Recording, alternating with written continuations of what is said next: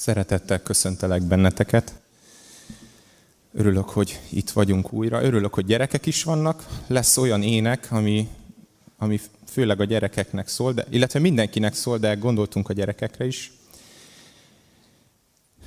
És az az ige jutott eszembe, amit Jézus mondott, hogy, illetve Jézus, igen, Máté 11.25-ben lehet olvasni. Abban az időben Jézus ezt mondta, magasztallak, atyám, mennek és földnek ura, hogy elrejtetted ezeket a bölcsek és értelmesek elől, de kijelentetted a kisgyermekeknek. Igen, atyám, mert így volt kedves előtted. Mindent nekem adott át az én atyám, és senki sem ismeri a fiút, csak az atya, és az atyát sem ismeri senki, csak a fiú, és akinek a fiú kijelenti. Jöjjetek én hozzám minnyájan, akik megfáradtatok, és megvagytok terhelve, és én megnyugvást adok nektek. Vegyétek magatokra az én igámat, tanuljátok meg tőlem, hogy én szelíd és alázatos szívű vagyok, és lelketek nyugalmat talál, mert az én igám gyönyörűséges, és az én terhem könnyű. Két dolog történhet, vagy gyermekekké tudunk válni Isten jelenlétében, és e- erre az az ígéret van, hogy Isten akkor kijelenti magát, vagy pedig a magunk esze szerint gondolkozunk, és Isten elrejti magát. És azzal a reménységgel jöttünk ide, hogy Isten kijelenti magát. Isten szól hozzánk, és én úgy vagyok vele, hogy a mindennapokban annyi sok gond és nehézség akar lehúzni, maga alá temetni. A világ, az ördög, bűnök, régi természet, de Isten azért jött, hogy megmentsen, hogy szabadítson, hogy fölemeljen. És képzeljétek el, hogy, hogy iskolásokkal, táborosokkal elmentünk az Arboretumba, és az új kilátóba fölmentünk, és vittünk buborékfújókat. És a, a 13 méter magasból elkezdtünk buborékokat fújni, és csak úgy néztem ezeket a buborékokat. És az jutott eszembe, hogy olyan jó lenne repülni, olyan jó lenne ilyen súlytalannak lenni, annyi minden lehúz, olyan jó lenne könnyűnek lenni. És sok példát mondott az Úr Jézus a madarakról, a növényekről, de ha akkor lett volna a buborékfújó, lehet, hogy arról is mondott volna. És ha nézitek ezeket a buborékokat, akkor gondoljatok az örömre, gondoljatok arra, hogy, hogy milyen szép, megcsillan rajta a fény, és megcsillanhat rajtunk Isten fénye, Isten dicsősége és szeretete. És akár lehetünk ilyen könnyűek, mint ezek a buborékok. És nem kell, hogy lehúzzanak a gondjaink, nem kell, hogy lehúzzanak a, a félelmeink, a szégyenünk. Jöhetünk Isten jelenlétébe. És az első két dal erről szól, az örömről, ami, ami Isten jelenlétében van. Azt mondja Dávid, hogy teljes öröm van te nálad. Az ő jelenlétében van ez a teljes öröm, és hívlak benneteket. Jézus az egyetlen, vidáman hangos dallal.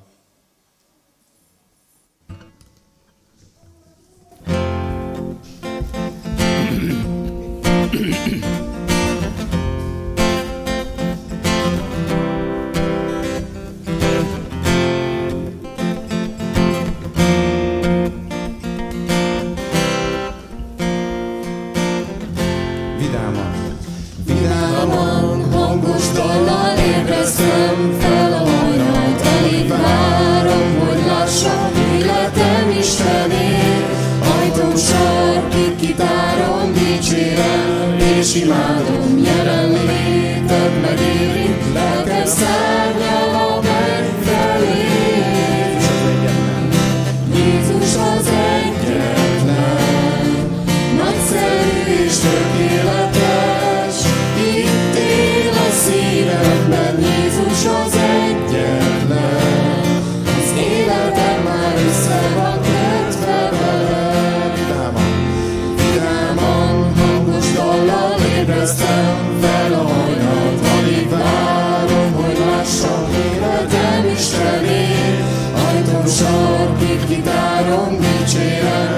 az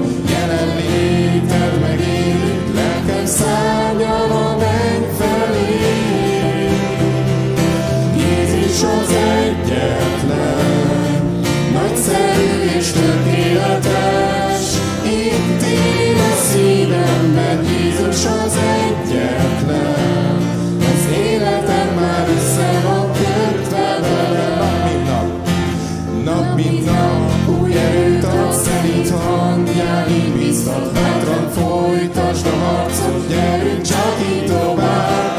Nagyon jó ismer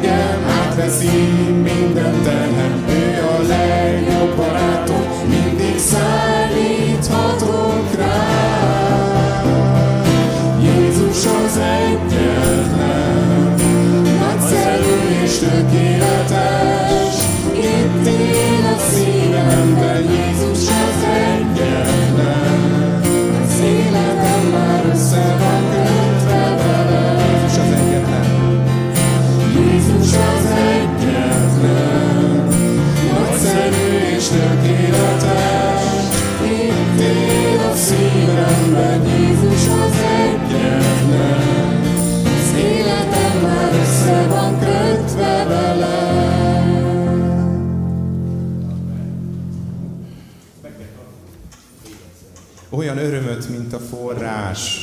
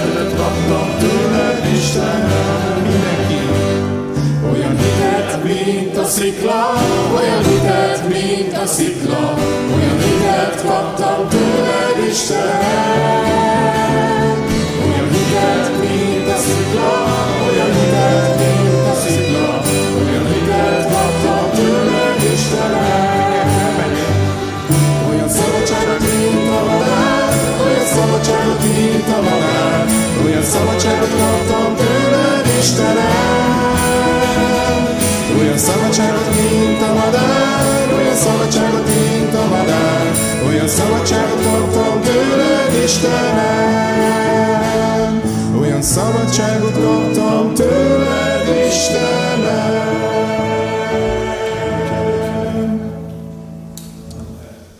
Hol születik ez a szabadság? Isten jelenlétében születik ez a szabadság, az ő teremtő hatalmával, és én megtapasztaltam azt, hogy a gyülekezetben, megtapasztaltam, hogy a házi csoportban. 2007-ben kerültem ide a gyülekezethez egy bibliakörön keresztül, és sokszor sírtam itt az első sorokban, mert Isten rámutatott az életemben bűnökre, rámutatott terhekre, de Isten népében meg tudtam szabadulni, és erről szól egy következő új dal, majd a Isten tisztelt végén fogjuk még ismételni is.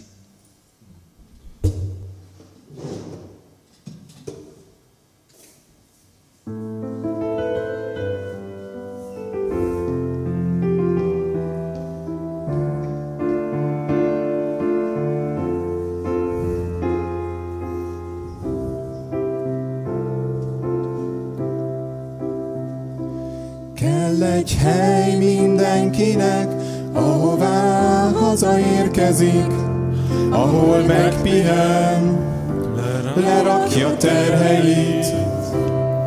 Hol a testvéri szó a bűntől szabadulni segít, hol az atyai szeretet közös asztal terít. Kell egy hely. Kell egy hely mindenkinek, ahová hazaérkezik, ahol megpihen, lerakja terheit. Hol a testvéri szó a bűntől szabadulni segít, hol az atyai szeretet közös asztal terít, belőle.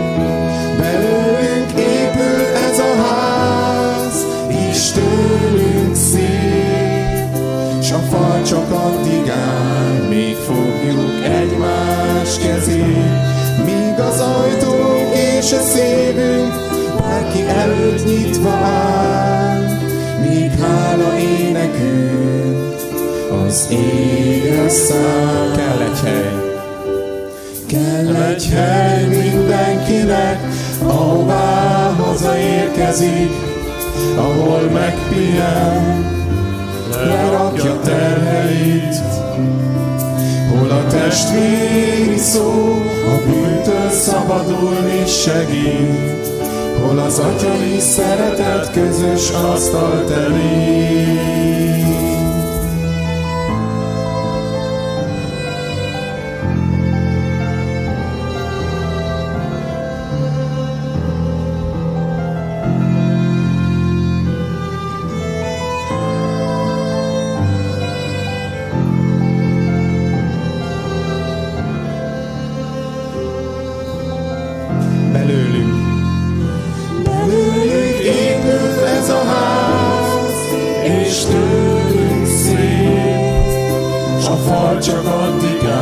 mi fogjuk egymás kezét, míg az ajtónk és a szívünk bárki előtt nyitva áll, míg hála énekünk, mint jó illatú tömjén füst, az égre száll.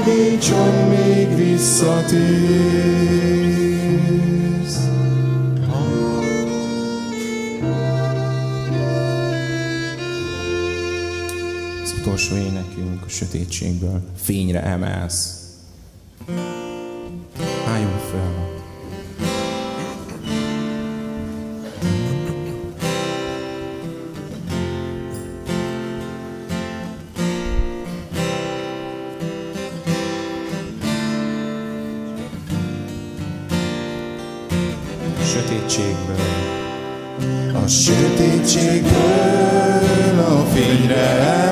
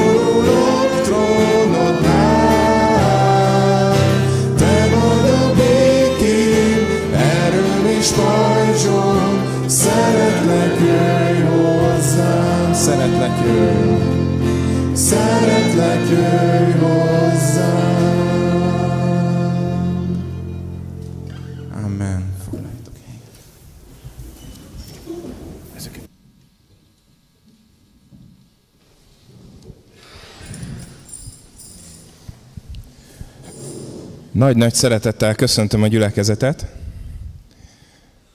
a régi és a, az új tagokat is, illetve hogyha van esetleg látogató, van-e közöttünk olyan, aki először van a Kecskeméti Baptista gyülekezetben, akkor szeretettel kérlek, hogy majd gyülekezet után várjál meg, és bemutatkoznék, vagy köszöntenélek a gyülekezet nevében is nagy szeretettel.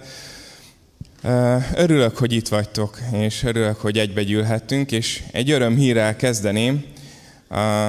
A, gyermekeket várják gyermekisten tiszteletre, pontosabban korcsoportos, korcsoportos foglalkozásra, tehát az óvodások lesznek külön csoportban, és a kisiskolások külön csoportban. Úgyhogy a gyerekek elindulhatnak, és lesz számukra foglalkozás. Ez azért örömhír, mert a, mióta újra összegyűlhetünk, azóta ez az első alkalom, hogy ilyen formán a gyermekek is összegyűlhetnek, és köszönöm a szolgálóknak. Ti is bátran menjetek.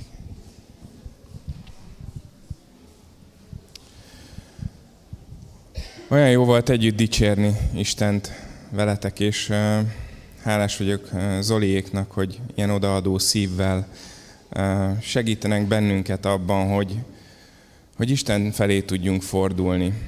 És ahogy Zoli bizonyságot tett, hogy 2007 óta tagja a gyülekezetnek, és sokszor sírt a bűnei felett, párhuzamot éreztem a két ige között, amivel készültem. Kérem, kivetinek tenni, köszönöm.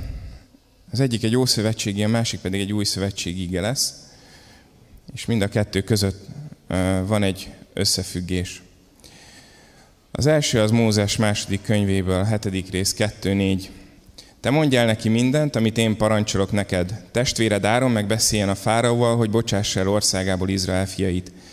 Én azonban megkeményítem a fáraó szívét, és bár sok jelet és csodát teszek Egyiptom földjén, a fáraó mégsem hallgat majd rátok, amíg rá nem teszem a kezemet Egyiptomra.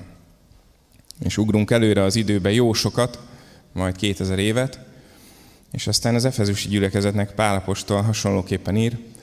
Mondom tehát, és tanúsítom az Úr nevében, hogy többé nem élhettek úgy, ahogyan a pogányok élnek, hiába való gondolkodásuk szerint. Az ő elméjükre sötétség borult, és elidegenedtek az Istennek tetsző élettől, mert megmaradtak tudatlanságukban, és megkeményedett a szívük. Már is tovább olvasom. Itt a szív keménysége az, amire az ige felhívja a figyelmünket. És lehet, hogy úgy jöttél ma el a gyülekezetbe, hogy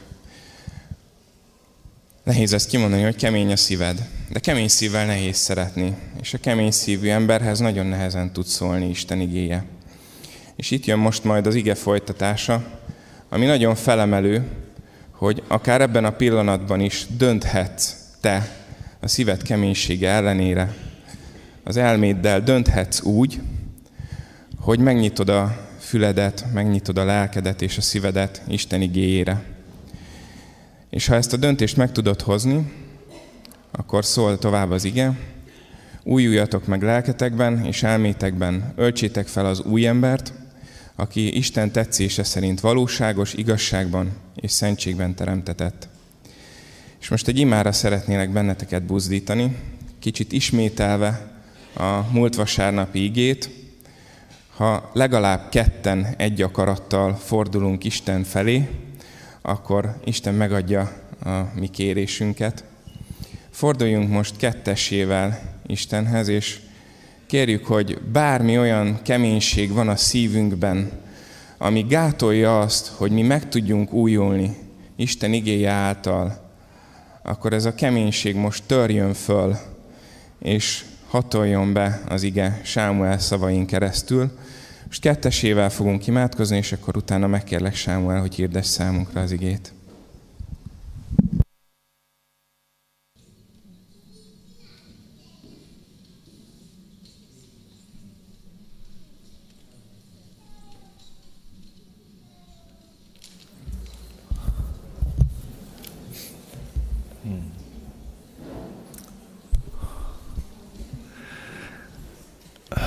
Felfoghatatlan, Uram, a Te szereteted és kegyelmed. Köszönjük az előző perceket. Köszönjük, Uram, hogy felemelted a szíveinket magadhoz az énekekben, a dicséretben. Köszönjük, Uram, hogy, eh, hogy a szent lelket képes lefordítani mindenkinek ezt a mai égét a személyes életére Várunk a Szentleknek erre a csodájára, hogy tedd a te szavadat lélekké és életté mindenki számára. Azt is köszönjük, Uram, hogy építed a te gyülekezetedet, és úgy vágyunk, hogy ma is ez történjen, miközben szól a te igéd. Hadd ne legyek ennek akadálya, ne takarjalak el, hanem te tudj szabadon szólni, cselekedni, mindannyiunk életébe, az enyémbe is, a testvéreimében is. Amen. Mielőtt olvasnám az igét, a mai igénket, szeretnélek emlékeztetni benneteket a múlt vasárnapra. Arról volt többek között szó, hogy Jézus az egyházat nem teremti, hanem építi. És az építkezés az egy folyamat, az egy munka, és érdekes, hogy Isten minden más teremt, de az egyházat építi. Azt is mondtam nektek, hogy mikor is azt mondja, hogy felépítem az egyházamat, akkor nyomban utána hozzáteszi, hogy háborús körülmények között építi az egyházát, és a pokol kapui sem diadalmaskodnak rajta. A gyülekezeti Jézus, Jézus nem egy steril közegben építi, hanem egy ellenséges közegben, ahol kóstolgatja az ördög sok oldalról az Isten népét. Erről említettem meg ötöt majd hete nektek, és kifejezetten az utolsóval foglalkoztunk, hogy milyen az, amikor a testvért fordítja szembe testvérel az ördög, és így hitelteleníti a Krisztus testet. Ma szeretném ezt a gondolatot folytatni, hogy építkezés háborús időkben egy ilyen égét fogunk olvasni, és mielőtt olvasnánk, talán még csak annyit, hogy amikor Isten az ő egyházát építi, akkor eh, ne botránkozzatok meg, de ki kell mondjam, romokból építi. Amikor ma emberek, most nagyon meglódult az építőipar Magyarországon, és látom, kis csoportunk egyik család éppen balószögön lakik, és megyünk ki hozzájuk, és nők ki a földből, mint a gomba, a település, egyre több új ház. Mindig csodálom, hogy leszedik ezeket a gyönyörű szép új téglákat, építőanyagokat, egyik szebb, mint a másik, egyikkel könnyebb építeni, mint a másikkal, szintén legószerűen illeszkednek egymásba. Szeretnék így elképzelni a gyülekezet építését, de hadd mondjam neked azt, ahhoz, hogy megértsd a mai égét, tudnod kell azt, hogy a Krisztus egyháza nem futószalagról leguruló, vadonatúj építkezési termékekből épül, hanem emberekből, élőkövekből, belőled és belőlem. Tulajdonképpen bontott anyagból építi Isten az egyházát, bármennyire is hihetetlen. Régen meséltem nektek, hogy Nagybányán a falurombolás idején az egyik testvérünknek a lakása bontás alá került, még be se volt pucolva, vakolva kívülről, és felajánlották a gyülekezetnek ezt az épületet, és nekünk kellett szétbontani, úgyhogy minél kevesbé sérülnek a téglák. És a mostani nagybányi imáz egy nagyon szép imaház, hasonlóan ehhez. A falaknak körülbelül negyede vagy harmada abból a házból emelkedett fel. És senki nem látja, hogy ott van fél tégla, negyed tégla. Emlékszem, mikor szedtük szét és csúsztattuk le a téglákat, a lányok lenne álltak ilyen kis kümes kalapácsokkal, és piszkálták, kaparták le róla a maltert, aztán sokáig tároltuk, és aztán felépült. És szeretném neked elmondani, hogy gyülekezet a Krisztus teste, az bontott anyagból épül. Kiszedett Isten téged és engem a sátán birodalmából, a nihélből, a káoszból, és egyikünk se ilyen vadonatúj tégla, érintetlen. Mindannyian valamiből érkeztünk ide, valamivel küzdködtünk, valamilyen bűnből, valamilyen megkötöttségből érkeztünk, amit Isten letakarít rólunk, és ebből építező egyházát. És ez számomra egyszerre vigasztaló, egyszerre bátorító, egyszerre lelkesítő, ha csak magammal kell szembenézzek, a magam hiányosságaival, a magam gyengeségeivel, vagy neked a tieiddel, annyira vágyom, hogy megértsd ezt, hogy Isten valami dicsőségeset, szépet épít romokból. Így lapozzatok a Nehémiás könyve negyedik részéhez. Ma nem lesz semmiféle vetítés, eh, de annál, legyen annál nyitottabb a szívetek, meg a fületek, hogy Isten szavát meghalljátok. Talán többet, mint amit én el tudok mondani. Sőt, nagyon bízom, hogy sokkal többet fogsz hallani annál, mint amit én tudok mondani. Nehémiás könyve negyedik fejezetét olvasom fel teljes egészében, és Ézsás könyve 58. rész 12. versét. Álljunk fel, és így hallgassuk az igét, vagy így olvassuk, hogyha megkerested a Bibliádban. Amikor Szamballat és Tóbiá, tovább az arabok, ammóniak és asdódiak meghallották, hogy Jeruzsálem várfalainak a javítása előre haladt, és a réseket kezdik betömni, nagyon megharagudtak, és mindjárt egy akarattal úgy határoztak, hogy harcot indítanak Jeruzsálem ellen, és zavart keltenek bennem. De mi imádkoztunk Istenünkhöz, és őrséget állítottunk ellenük védelmül éjjel-nappal. A júdák azonban ezt mondták, megrokkant a teherhordók ereje, pedig sok a törmelék, és mi már nem tudjuk építeni a várfalat. Ellenség meg azt mondják, meg sem tudják, és sem veszik, egyszer csak rájuk törünk, legyilkoljuk őket, és azzal véget vetünk a munkának. A szomszédságunkban lakó judaiak azonban tízszer is figyelmeztettek bennünket. Mindenhol, ahova visszatértünk, ellenünk készlődnek. Azért odaállítottam a népet a fal tövébe, a várfal mögé, a hézagokba, odaállítottam őket nemzetségenként kardokkal, dárdákkal és íjakkal, majd szemlét tartottam, és előkállva ezt mondtam az előkelőknek, az előjáróknak és a nép többi részének. Ne féljetek tőlük.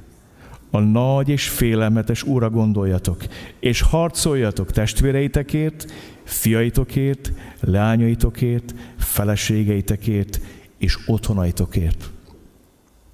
Ellenségeink meghallották, hogy megtudtuk tervüket, és így Isten meghiúsította azt. Mi pedig mindnyáján visszatértünk a várfalhoz, mindenki a maga munkájához. Attól naptól fogva a legényeimnek csak a fele végezte a munkát, a másik fele dárdával, pajzsal, íjjal és páncéllal volt fölfegyverkezve. A vezetők pedig ügyeltek Júda egész népére. A várfal építő, a teherhordók és a rakodók egyik kezükkel a munkát végezték, a másikkal pedig a fegyverüket tartották. Mindegyik építőnek a delkára volt kötve a kardja, úgy építettek. A kürtöst pedig mellémtem volt.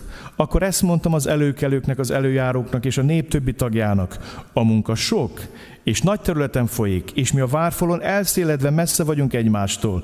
Ezért bárhol vagytok, ha a kürt hangját halljátok, gyűjjetek ide hozzánk, Istenünk harcol értünk. Így végeztük a munkát, miközben az emberek fele dárdával volt fölfegyverkezve, hajnalhasadástól a csillagok feljötték.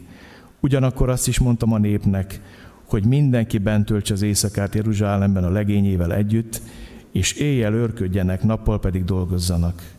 Sem én, sem rokonaim, sem legyényeim, sem az őrszemélyzet, ami engem kísért, nem vetettük le ruhánkat, még a vízhez is fegyverével ment mindenki.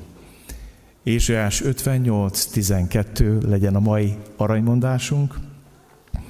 Fölépítik fiaid az ősi romokat, falat emelsz a régiek által lerakott alapokra, a rések befalazójának neveznek, aki romokat tesz újra lakhatóvá. Amen. Foglaljatok helyet.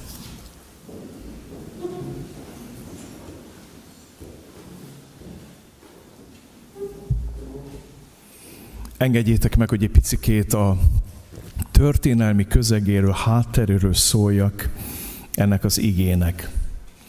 Izrael népe nem tudott ki vergődni, kecmeregni a bálványimádás bűnéből, ezért előbb 722-ben Krisztus előtt az északi ország rész, majd, majd a tíz törst vitték el Asszíriába fogságba, majd jóval később, 605, közel 100 évvel később, és 586 között Krisztus előtt három részletben fogságba vitték Júdai országrészt, és ennek a végén 800, 586-ban a templom és a várost lerombolták teljesen. És nagyon érdekes látni, hogy 605-től számoljuk azt a 70 évet. Az első, akik a Dánieléket vitték, meg a három zsidó fiatalt vitték fogságba, a nemes családból levőket, innen számítjuk a 70 év fogságot. A következményt szeretnék mondani, hogy 70 év fogság után Círus kiadja az ediktumot, hogy politikát változtat, hazatérhetnek a fogságba hurcolható emberek, és sokkal jobb a birodalomnak az, ha mindenki a saját országában építkezik. Rájött arra, hogy a nemzeti összetartozás és nemzeti tudat az nem rossz. Sokkal többet hoz el az emberekből, ezért a zsidókat is hazaengedték, hazabocsátották. És egy nagyon érdekes dolog történik. Krisztus előtt 536-ban hazajön a nép, és több részletben jönnek haza. És az első dolog, amit csinálnak, hogy felépítik a Jeruzsálemi templomot. Pontosabban elkezdik az építkezést. És jön egy fogság után, tehát 70 év, jön egy 20 éves szakasz, két évig építik a templomot, aztán leállnak 14 évig, és kerülgetik a templomromjait, és 14 év után megint belevágnak az építkezésbe, és négy éven át befejezik a templomot. Ez 20 év. Tehát ha összeszod, fogság 70 év, plusz 20 év templomépítés. És most jön egy döbbenetes dolog. Kiszámoltam. 516-ra készül el a templom, Nehémiás pedig 445-ben jön haza.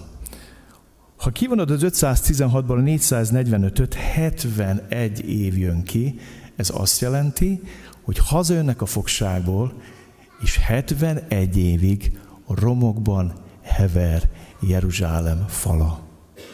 Döbbenetes, nem? Döbbenetes. Ha ezt összeadod a templom lerombolásának az idejével, egy nagyon érdekes szám jön ki, 140 évig Jeruzsálemnek nem volt épkézláb várfala. Mert 445-ben rombolta le Nebukadnetszár, bocsánat, 586-ban, és 445-ben kezdték újjáépíteni ezt a falat. Ez azt jelenti, hogy 70 évig romokat kerülgettek. Tehát felépült a templom, de nem volt városnak fala. Azt is mondhatnám nektek, hogy megtanultak együtt élni a romokkal. Az életüknek a része lett a rom. És azt kell mondjam nektek, amikor nagyon sokáig kerülgetünk az életünkben romokat, az életünk részévé válnak ezek a dolgok, megtanulunk velük együtt élni, és hadd mondjam nektek, hozzá is szokunk. A következő, miről szeretnék szólni nektek, egy fájdalmas diagnózis. Nehémiás, aki sok száz, olyan 6-700 kilométerre van Jeruzsálemtől, Susán várában, érdeklődik a honfitársaktól, hogy mi is van odahaza. És nézzétek, mit mondanak.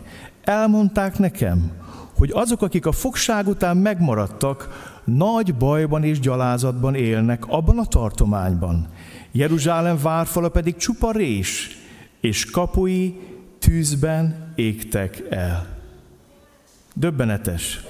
71 év plusz 20 év, az 91 év, és a fáros lerombolásától számítva pedig 140 éven át elzápolapot. De ami a legszomorúbb, a visszatérés után 91 év úgy telik el, a visszatérés után 91 év úgy telik el Izrael nép életéből, hogy nagy bajban és gyalázatban élnek, Jeruzsálem várfalu pedig csupa rés, és kapui tűzben égtek el.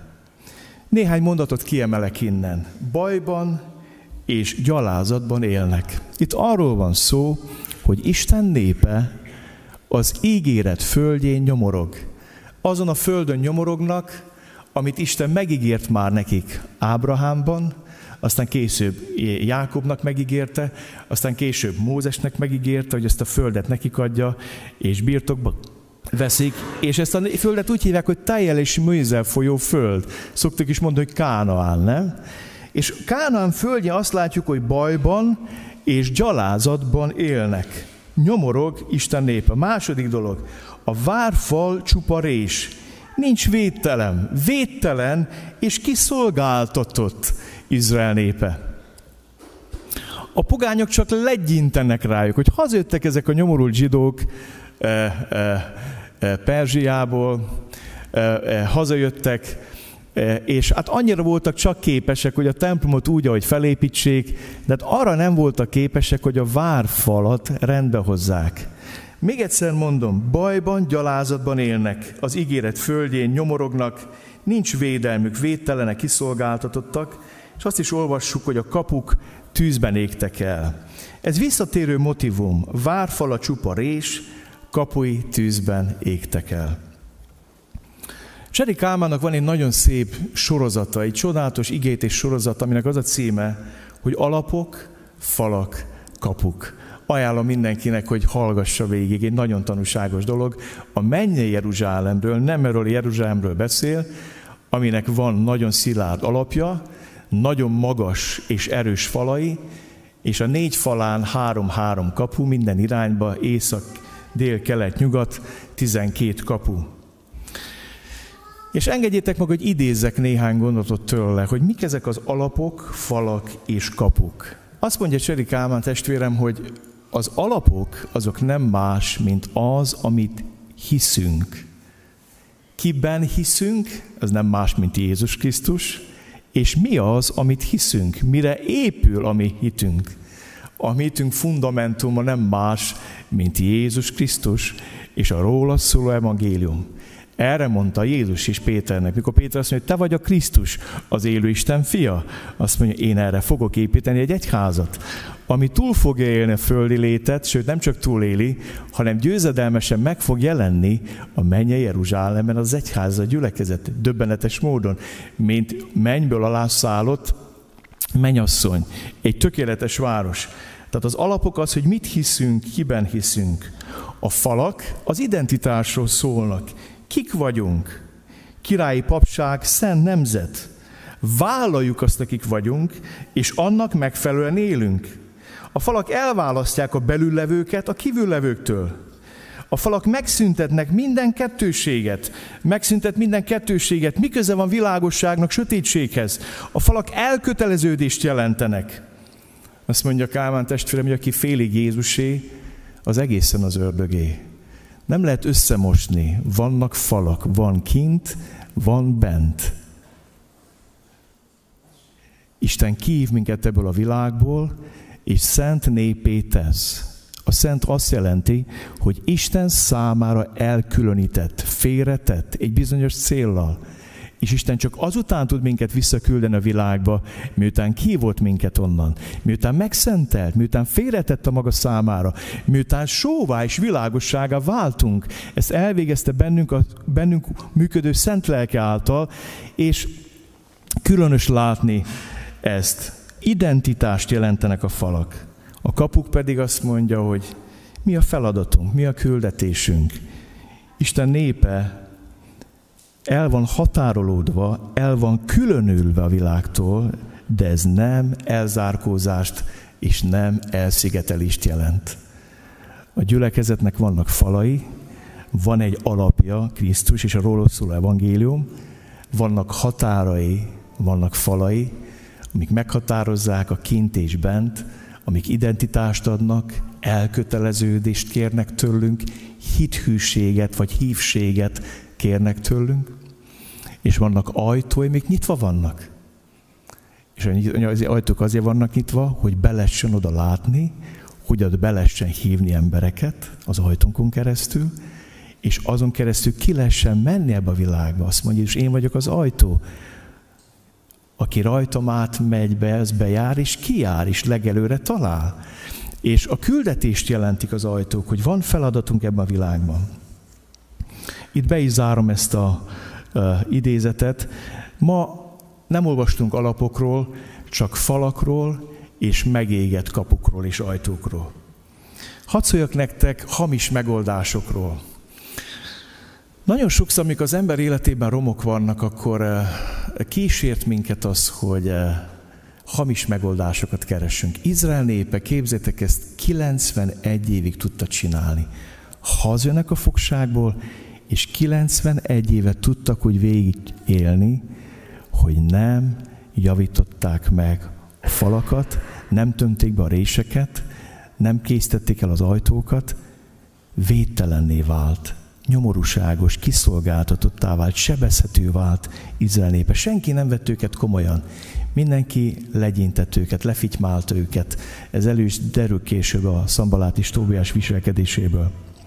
Nézzétek meg, milyen hamis megoldások kísértenek az életünk romjával kapcsolatosan, akár személyes legyen az, akár gyülekezet. Az egyik, hogy zarándok helyet csinálunk a romokból. Ma ez egy nagy divat, nem?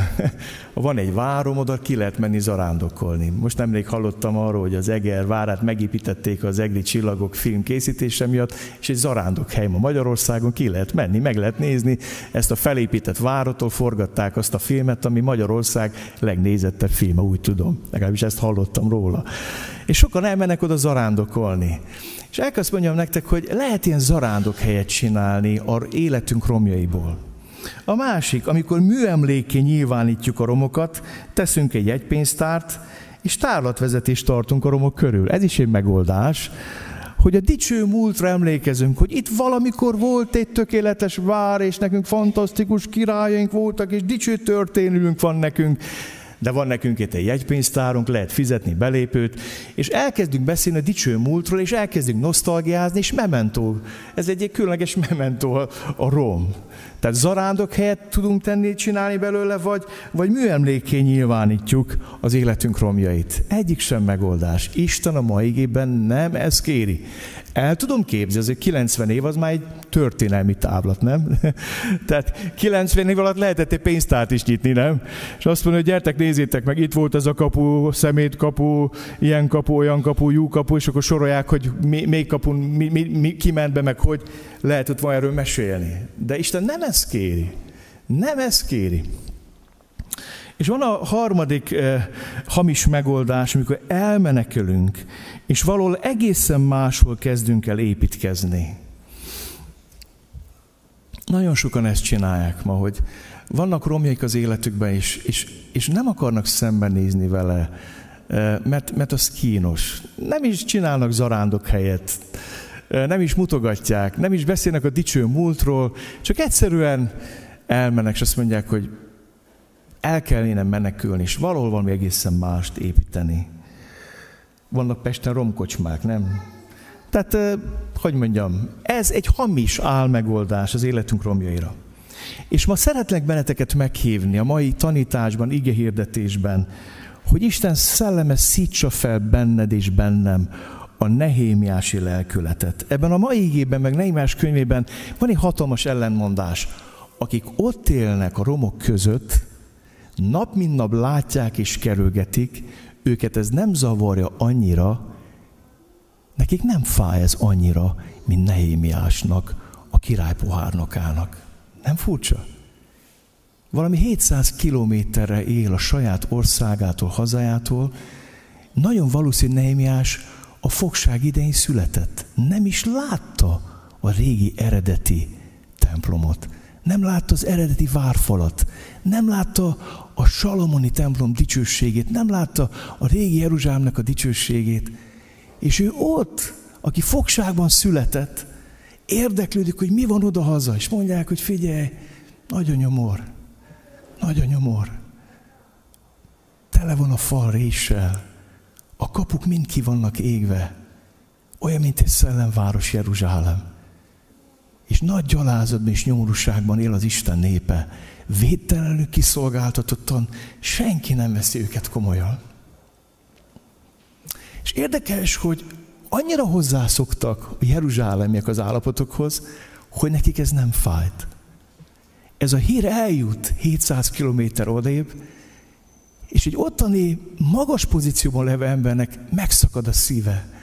És azt mondja, hogy ez így nem jó. Ez így nem jó. A nem is lejárási lelköt az arról szól, hogy fájnak a romok hogy nem törődsz bele, hogy nem csinálsz helyet a romokból, hogy nem nyilvánítod műemléké, hogy nem csinálsz a templomon múzeumot, csak abból tárlatvezetőt, vagy a főgondok, vagy nem tudom miből. Fáj a rom. És sokszor a romok sokkal inkább szellemi romok. Ma annyi pénzt ölnek templomokba, eh, hátborzongaton sok pénzeket ölnek, meg is döbben az ember rajta de nem látod épülni, lüktetni a Szent Szellem erejét az egyházba. Látsz épületeket, de nem látod a lüktető egyházat, ami, ami, ami terjeszkedik, fejlődik, növekszik. Mert a szellemi romokat nem lehet milliókkal és milliárdokkal helyre pufozni, olyan, ráadásul olyan pénzekkel, amiket nem is az egyház áldozott. Nem is ő fizette meg az árát. Nem. Nem. Nehémiás az az ember, akinek fáj a rom. És nézzétek meg, hogy nem tud napirendre térni. Amikor meghallottam ezeket, napokon át ültem, sírtam és gyászoltam, bőtöltem, imádkoztam a mennyistenéhez. Az első, hogy elkezdett kiáltani Istenhez. Nem hagyta őt hidegen. Annyira vágyom, hogy a neémiási lelkületet Isten szelleme ma felszítsa benned. Lehetnek a személyes életedben romok. Lehetnek a házasságodban, a családodban romok. Lehetnek a gyülekezeten belül romok, vagy a szolgálatban romok, amikben szolgáltál, és most azt látod, hogy romokba hever minden. Ó, bárcsak nyugtalanítanom a Szentlélek és adna ezt a neimiási lelkületet. Mikor Neimiás ezt láttam, meghallottam, ültem, sírtam, gyászoltam, bőtöltem, imádkoztam a mennyisten előtt. Olyan nagy szükség van ma erre a lelkületre az egyházon belül. Nem ugrik neki a dolgoknak. Az első, hogy Isten elé leül, és ott sír, gyászol, bőtöl. Olyan szomorú, mikor az emberek ezt nem tudják tenni védik a romokat, büszkék a romokra, sőt, még ellenkeznek is, vagy ellentámadásba rendülnek. Tudtál-e már sírni, gyászolni, bőjtölni a romok felett, amik körülvesznek? fájta már. Annyira fontos megértened ezt ma igében. A másik, amit látok Nehémiásnak, hogy van egy kristály, kristály tiszta látása. Érdekes dolgot csinál. Fogságban született. Nem látta azokat a bűnöket, amit a szüleik, a nagyszüleik követtek el annak idején Jeruzsálem a bálványimádás területén. És a fogságban született ember, aki nagyon magas pozícióba jutott, hogy hogy kapott ilyen isteni tisztaságot, világosságot, nézzétek, mit csinál. Vallást teszek Izrael fének a védkeiről, amelyeket elkövettünk ellened. Védkeztem én is, és atyám háza népe is. Nagy gonoszságot követtünk el ellened, mert nem tartottuk meg azokat a parancsolatokat, rendelkezéseket és törvényeket, amelyeket szolgádnak Mózesnek adtál. Emlékezz vissza arra az ígéretre, amit kijelentettél a te szolgádnak, Mózesnek. Ha ti hűtlenek lesztek, én szétszélesztelek benneteket a népek közé, de ha megtértek hozzám, megtartjátok parancsolataimat, és teljesítek azokat, akkor ha az ég szélig űztelek is benneteket, még ott is összeszedlek és visszaviszlek benneteket arra helyre, amelyet kiválasztottam, hogy ott lakék az én nevem. Olyan döbbenetes ez a tiszta látás. Hadd mondjam nektek, Neimás tiszta látását így tudom összefoglalni. A bűn természete, hogy romokat hagy maga után. A bűnnek az a természete, mivel mindig abból fakad, hogy szövetségesévé válunk a diábolosznak, a rombolónak, a szédobálónak, neki ő az első és utolsó nagy anarchista. Ma, amikor látjátok ezeket a lángoló városokat, meg ezt, ezeket a fellángoló mozgalmakat, nem a tiltakozása van baj, nem a tüntetéssel van baj. Nem, lehet tüntetni, tiltakozni, lehet véleményt nyilvánítani. De ez a szétdobáló bűnnek megvan a hatalma, az ereje. Mivel a sátán szövetségésévé válsz, mikor védkezel, ezért a bűn után törvényszerű. Ez a természet a bűnnek, hogy romokat hagy maga után. Már az édenkertben látható ez. Sebezhetővé válik Ádám és Éva, védtelenné válnak, kiszolgáltatottá válnak. Egész addig az Isten dicsősége, az ő közegük, életközegük, Isten dicsősége a védelmük, a biztonságuk, de mikor védkeznek Isten ellen, az első dolog, hogy próbálnak várfalakat építeni maguk köré. A fügefa levél jelenti azt, hogy el kell bújjak tőled, mert szégyelem magam. Aztán meg kell védenem tőled magam, mert félek tőled, félek Istentől, félek tőled, félek magamtól. És nagyon érdekes, Isten válasza arra a roncsolás, amit a bűnvét végez, nem az, hogy egyből visszahoz a dicsőséget, hanem ad nekik bőrruhát. Úgy is mondhatnám nektek, hogy megteremti Ádám és Évának az intim szféráját, a személyiségének a határait megteremti Isten, mert nagyon jól tudja, hogy a bűn romokat hagy maga után, romokat okoz, rombol, pusztít, és védtelenné kiszolgáltatottá sebezhetővé tesz minket egymás felé, és ezért szüksége van a személyiségednek és a személyiségemnek határokra. És a bőrő azt jelenti, hogy oda csak azt engedsz be, akit akarsz. De jó lenne Istent ellen beengedni mindenek előtt az ő szeretetét, irgalmát és kegyelmét, és a házasságban beengedjük a másikat. A feleségemet beengedem az intim szférám mögé. A házasság az a legszorosabb, legmélyebb intézmény, Isten intézmény, ahol beengedjük oda. Tehát a bűn ilyen roncsolásokat végez. Azt mondja az ége, mint a város, amelynek csupa rés a kőfala. Olyan az az ember, akinek nincs önuralma. A személyiségnek is vannak alapja, vannak falai, és vannak kapui. És oda is a kapun keresztül illik belépni, nem máshol. És hadd mondjam nektek, a családnak is, a házasságnak is van alapja, vannak falai, és vannak kapui. Igen. Minden házasság köré Isten húz egy várfalat. De egy olyan várfalat, ami van kapu. A kapu az, ahol legálisan beléphetek valakinek az otthonába, a családjába. Beszélhetek a feleséggel a fér tudtával. Nem a kerítésen keresztül megyek, nem a várfalon keresztül megyek, nem a réseken keresztül megyek, nem rést ütök másnak a házasságán, hanem a kapun keresztül közlekedünk. És hadd mondjam nektek, a személyes életünknek, a házasságunknak sokszor akár egy nemzet, nemzetnek is kéne legyenek ilyen falai, de a gyülekezetnek mindenképp kellenek legyenek falai, amik védenek. Tehát a bűn természete, hogy romokat hagy maga után.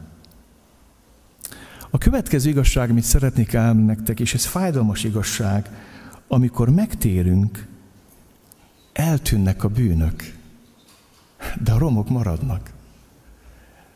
És lehet, hogy ezzel vitatkozó, hogy jaj, jaj, Sámel, tehát újjá teremt minket az Isten, nem is. Hát ilyet nem mondj nekünk, de valahogy azt látom, hazajön az fogságból Izrael népe, letelt a fogság 70 éve, Isten megbocsátott, kivette szájukból a bálok nevét, már nem imádnak bálványokat, miután hazajönnek a fogságból, és mégis leélnek úgy 91 évet, hogy a bűn eltűnt az életükből, de a romok maradtak. Szeretném ezt nektek kibontani. A megtérés, az újjászületés, az valóban egy folyamat, de maga, amikor ez kitestik, az egy pillanat. Az egy folyamat volt, még a fiú magához szállt, felfogta, hogyha itt maradok, meghalok, és aztán nagy nehezen haza bandukolt. Ez egy folyamat volt. De az, mikor azt mondta az apja ölébe, hogy atyám, védkeztem, ezt én hoztam össze, ezért én vagyok felelős, az egy pillanat volt. És az is egy pillanat volt, mikor az apa azt mondta, hogy hozzátok ki a legszebb ruhát, húzzatok gyűrűt az ujjára és sarut a lábára, mert ez én fiam meghalt és feltámadt, elveszett és megtaláltatott.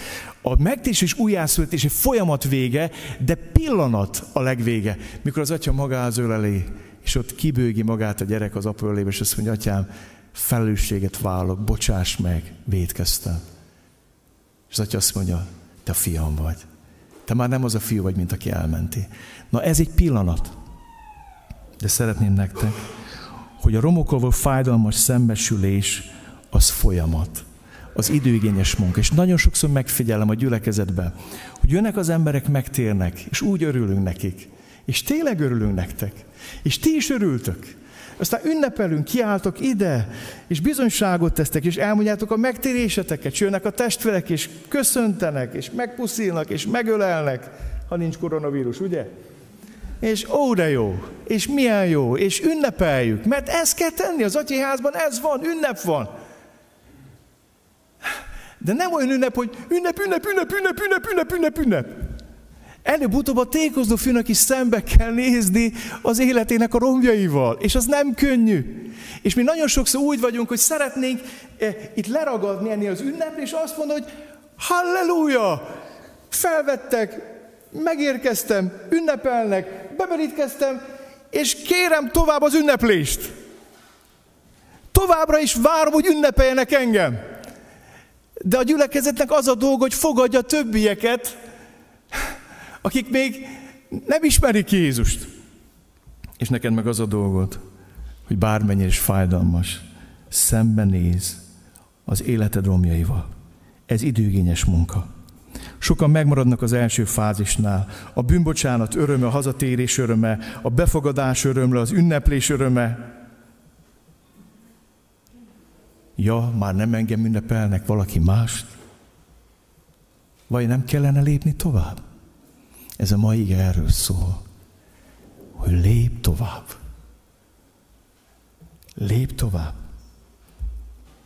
Az életem romjaival nem tud más sem szembenézni. Az életem romjai csak, az én, mal csak én tudok szembesülni, és én tudom ezeket felépíteni. Mert én hoztam össze. Segíthetnek nekem, mint látni fogjuk, hogy segíthetnek nekem, de ezt a felelősséget nem tudja senki tőled átvállalni. És ezért van az, hogy vannak a gyülekezetekben olyan hívők, akik nem akarják ezt megtenni, és tudnak egy egész gyülekezetnek feladatot adni.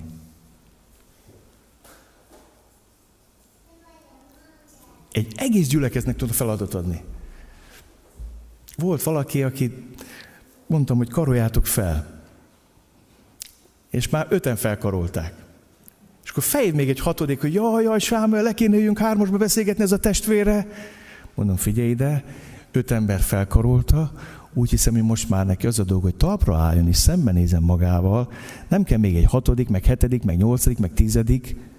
Hadd mondjam neked, ha nem akarsz szembenézni az életed romjaival, egy életen át feladatot adsz a végtelenségig a Krisztus gyülekezetének, azért, nem akarsz szembenézni. Meg akarsz ragadni ott, hogy engem csak ünnepeljenek, mert hazajöttem, és ez önmagában elég, és elég arra, hogy ünnepeljünk. De fel kell nőni, szembe kell nézni. Izrael népe 91 évig kerülgette Jeruzsálem falait, a múltnak a romjait, ami a bűn következmény volt, mert nem volt bátorságuk szembenézni. És Neimiásnak volt, és kimondta, atyám, ennek az oka a bűn, védkeztem, én is, a szüleim is, mindannyian védkeztünk, ez az oka annak, ami Jeruzsálemben van. Kész vagyok szembenézni vele, kész vagyok hazamenni, kész vagyok építkezni.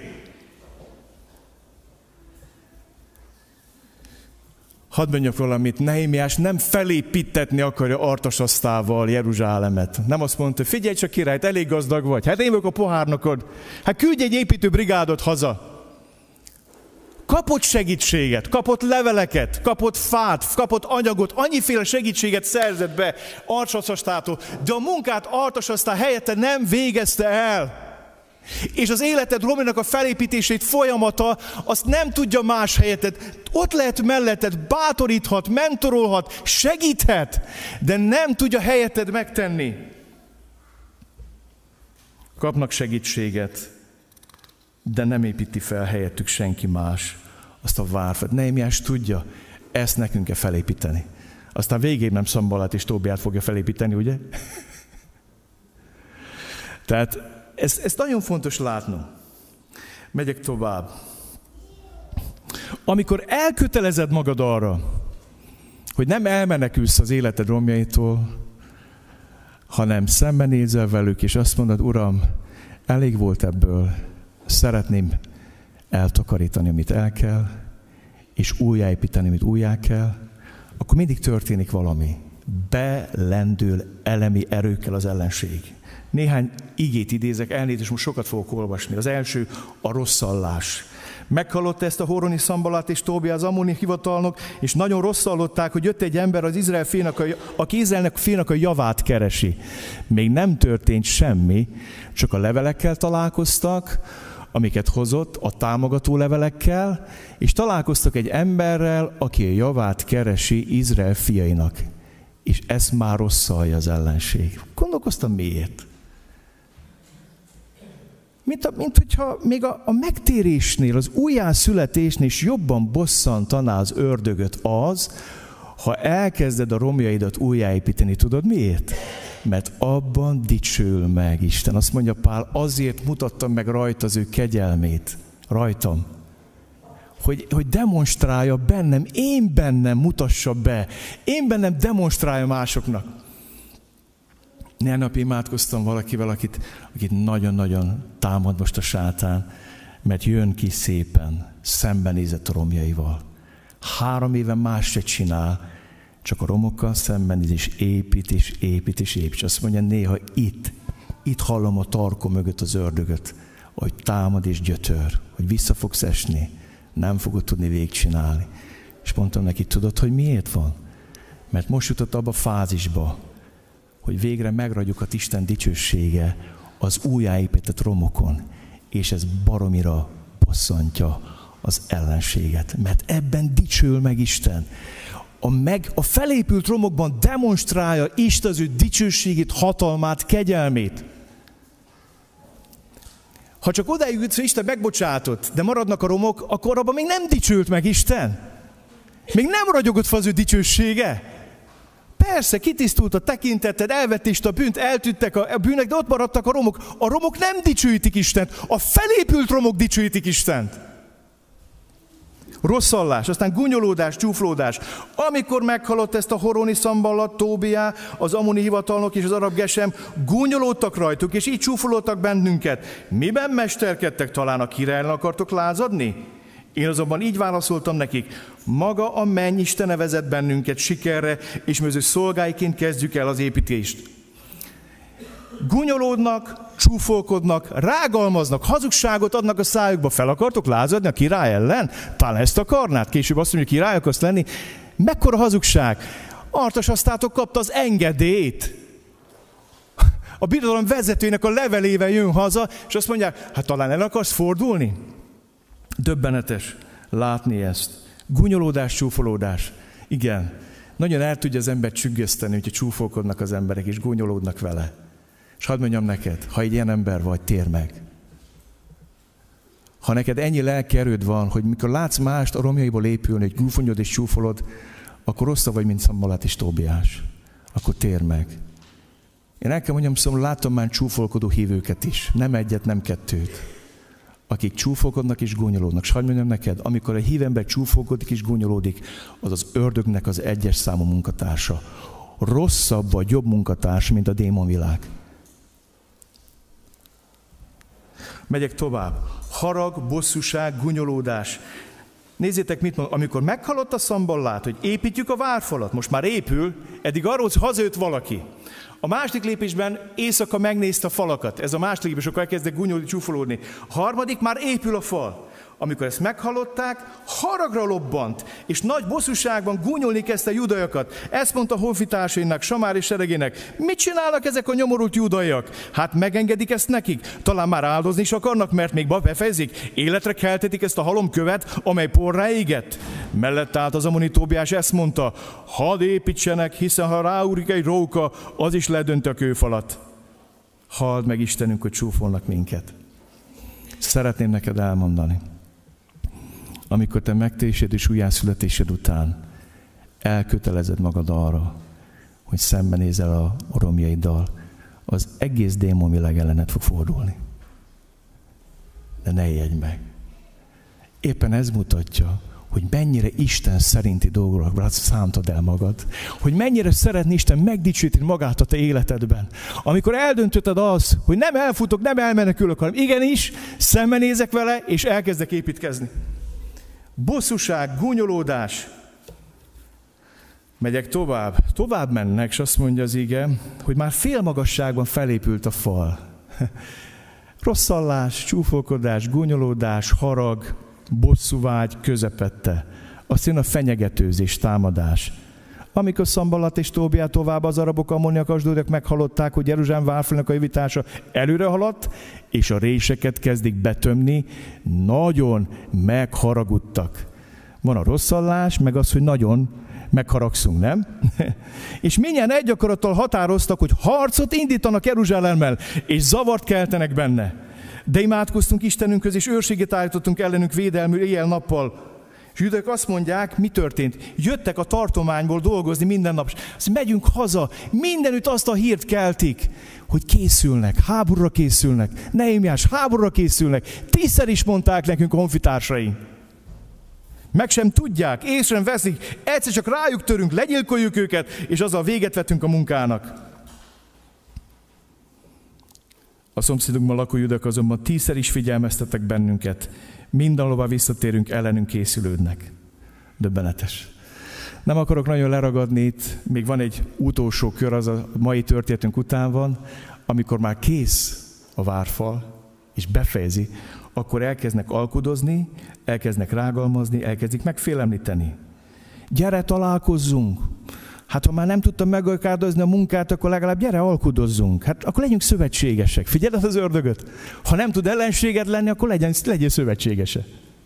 Félelmetes, hogy mennyire taktikai játékos az ördög. Mindent elkövet. Ha már felépült, hát ha már megdicsőült benne Isten, ha már vannak kapuk, ha már meg tudják magukat védeni, hát akkor legyünk szövetségesek. Járunk karon az ördöggel.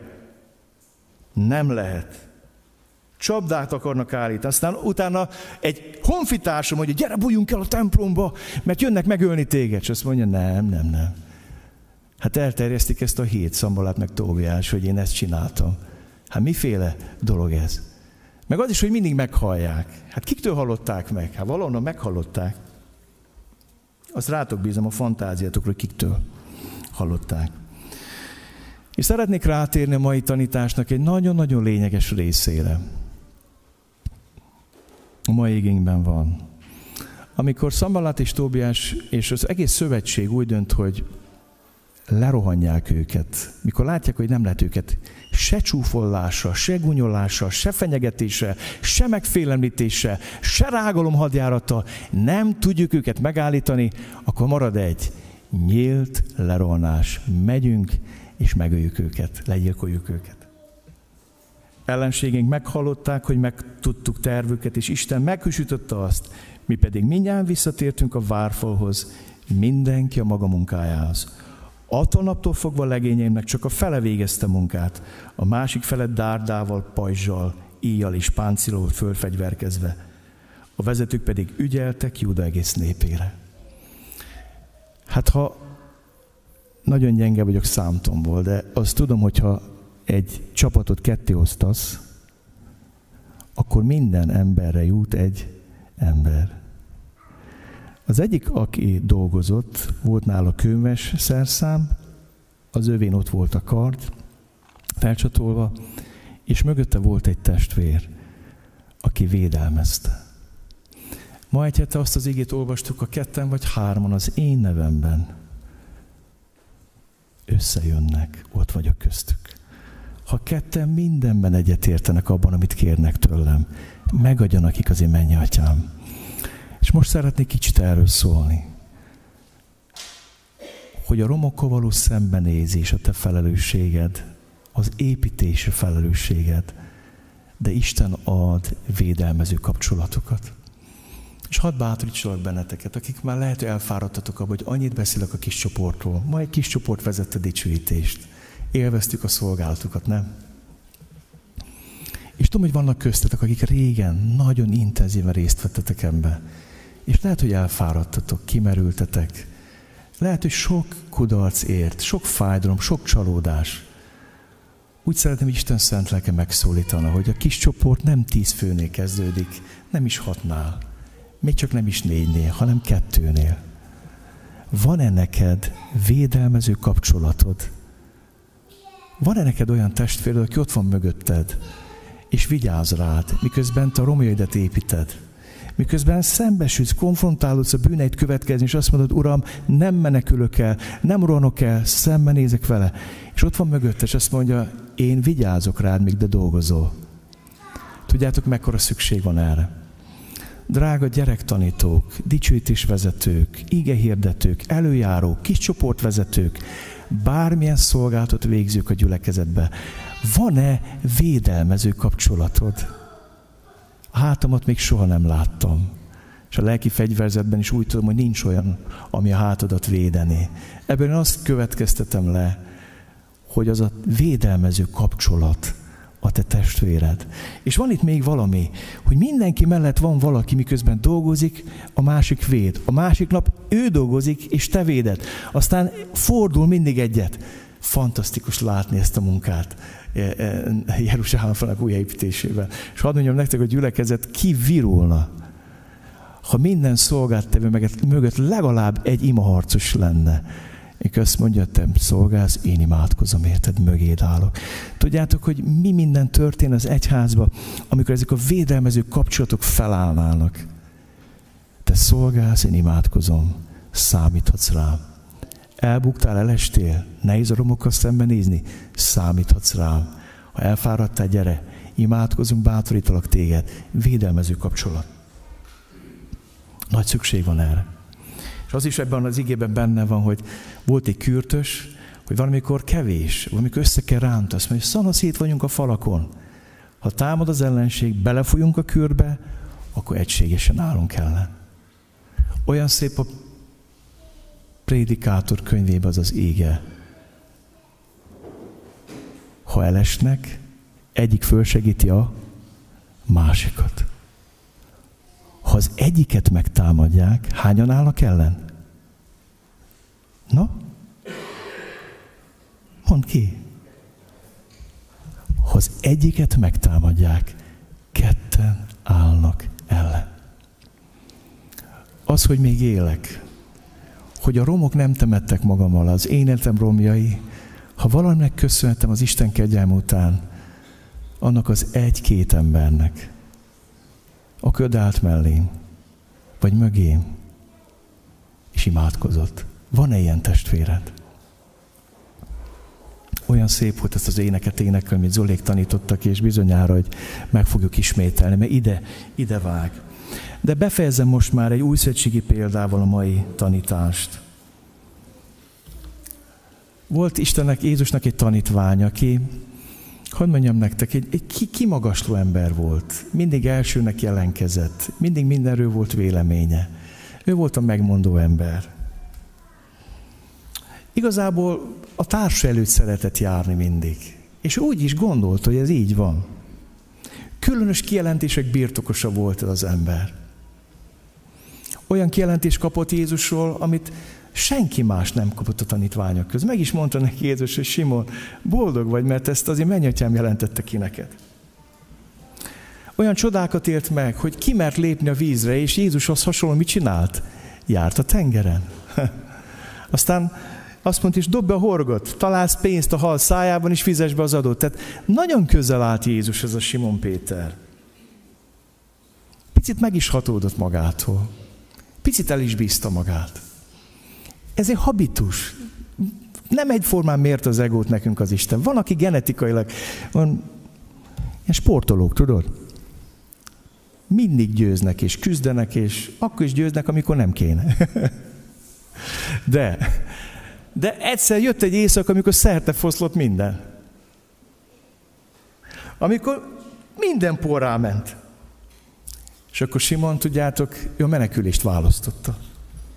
Visszamegyek halászni. Visszamegyek a kiszamíthatóság talajára. Én nem tudok a vizen járni, én még csak annyit sem tudok, hogy igazat mondjak. Arra sem vagyok képes, hogyha megkérdik tőlem, hogy a Jézus tanítványa vagyok, hogy, hogy csak ennyit mondjak, hogy igen. Ennyire nem vagyok képes. Nem, hogy vizen járok, meg kijelentéseket kapjak, meg csodákat éljek, meg, meg nem tudom mik.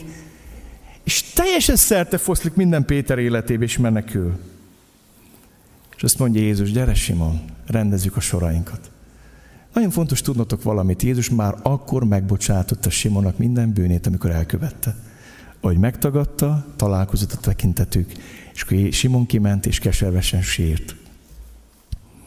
És azt mondja Jézus, gyere rendezzük a sorainkat. A menekülés nem megoldás. Nem tudsz tovább jutni a romlaidnál. Amíg ezt nem takarítjuk el, egy megnyomorított tanítvány lesz belőled, akivel állandóan gúnyolódik az ellenség, és saját magad leszel a magad terhe.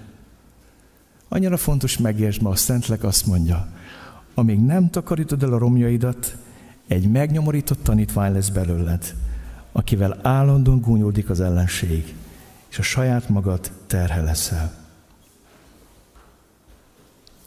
Mint azt mondja Jézus, Simon, nem tudsz magad elő elmenekülni. És megkeresi Jézus ott a romjai kellős közepén, a kudarcai kellős közepén, és megszólítja. És talpra állítja.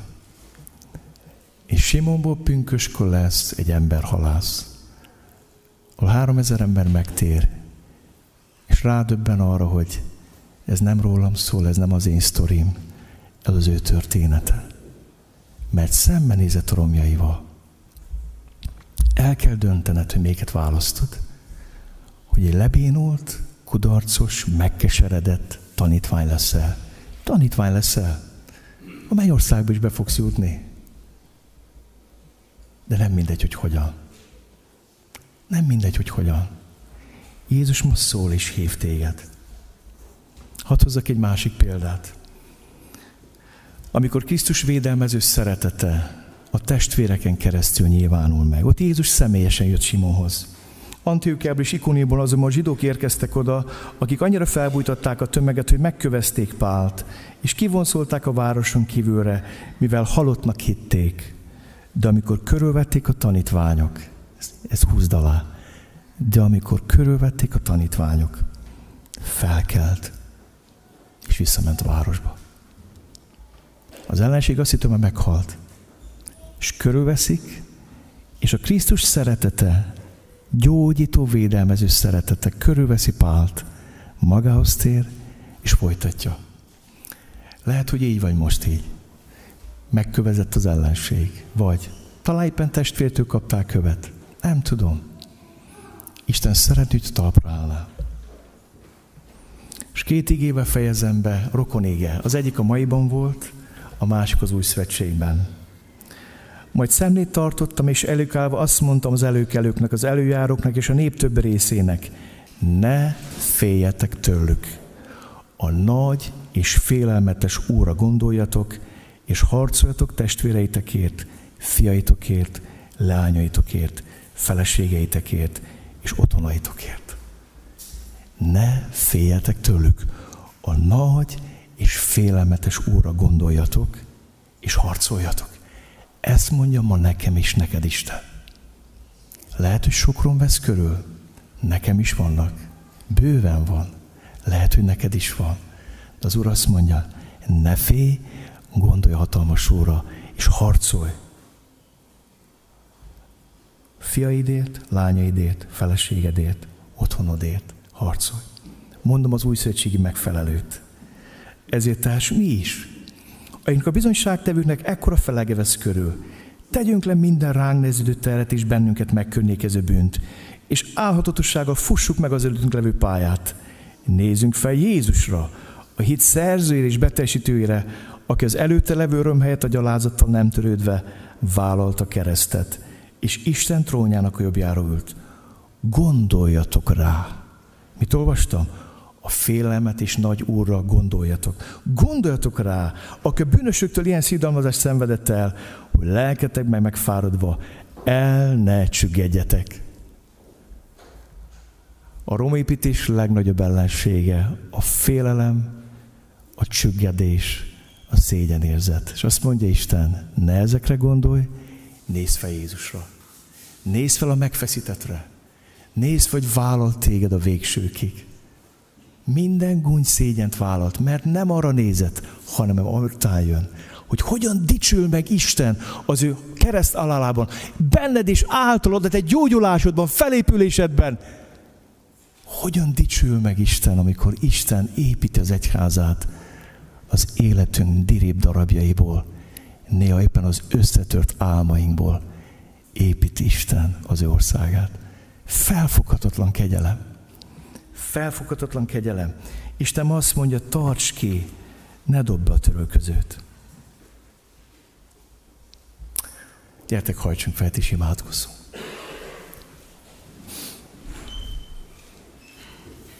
Szeretnék néhány kérdést föltenni neked. Az első, hogy hogy áll a személyes várfalad?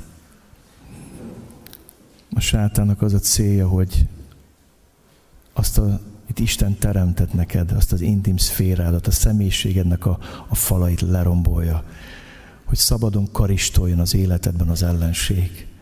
Hogy áll a személyes várfalad? Az ördög annyi mindenne próbál lebontani, próbál rést ütni rajta. Hogy állsz vele? Teljes védtelenség, sebezhetőség, kiszolgáltatottság. Vannak a személyiségednek falai és kapui? Van egészséges identitásod Krisztusban? Vagy kerülgeted az életed romjait? Isten ma hív építkezésre. Hadd kérdezzem meg a Szentlek tőled, hogy hogy állnak a házasságodnak a falai? Vannak rések rajta? Van olyan ember, aki nem a kapun lépett be a házasságodba, hanem a falon keresztül? Van olyan férfi vagy nő, aki rést ütött a házasságod falára, és szabad rablás folyik az életedben? Isten ma nem azt hív, hogy menekülj, hanem arra, hogy fogd a kömes kanalat, és kezd el a réseket befalazni. Kezdj el dolgozni a házasságodon. Vannak ajtói, kapui a házasságot falának?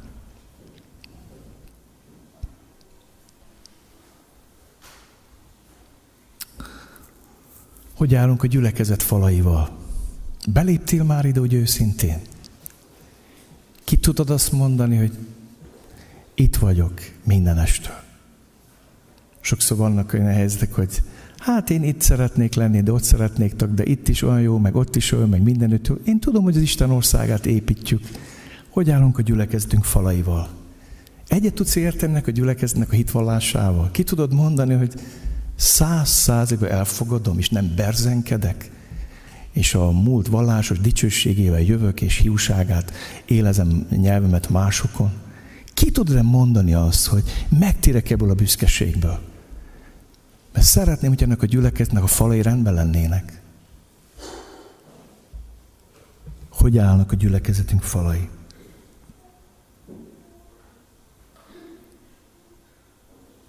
Mi van a romokkal? Megszoktad? Kerülgeted? Menekülsz? Vagy azt mondod ma, köszönöm, hogy szóltál hozzám. Adj nekem neémiási lelkületet. Legyen most egy percnyi csendes időnk, amikor beszélgetünk vele.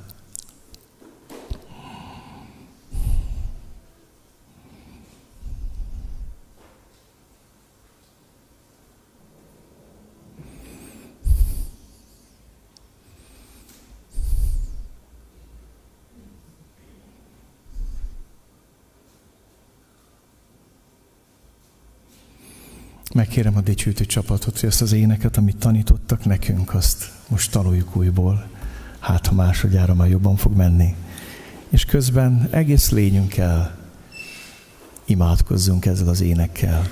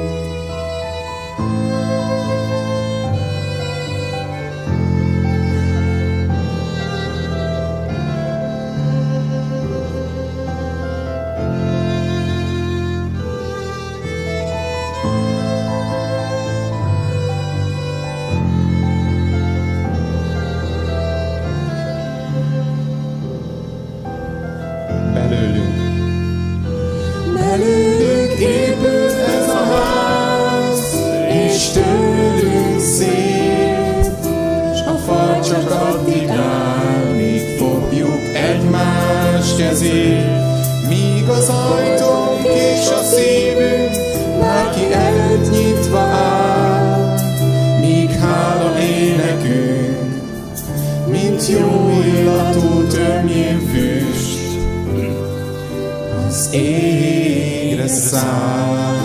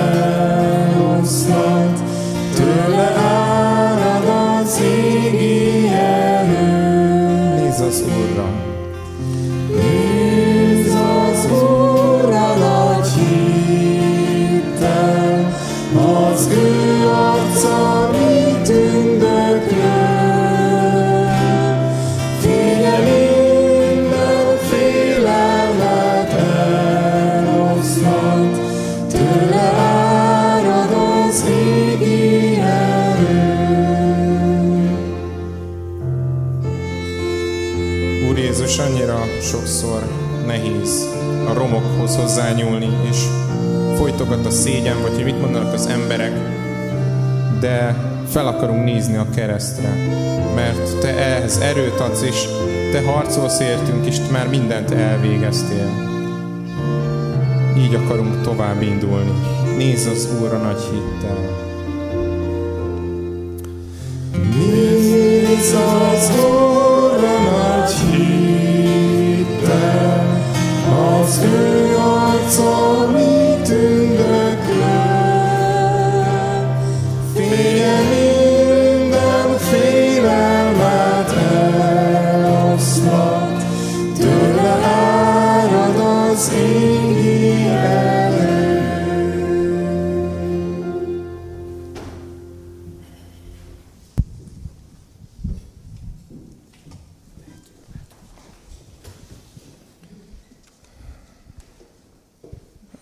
Igében hallhattunk az életünk romjairól,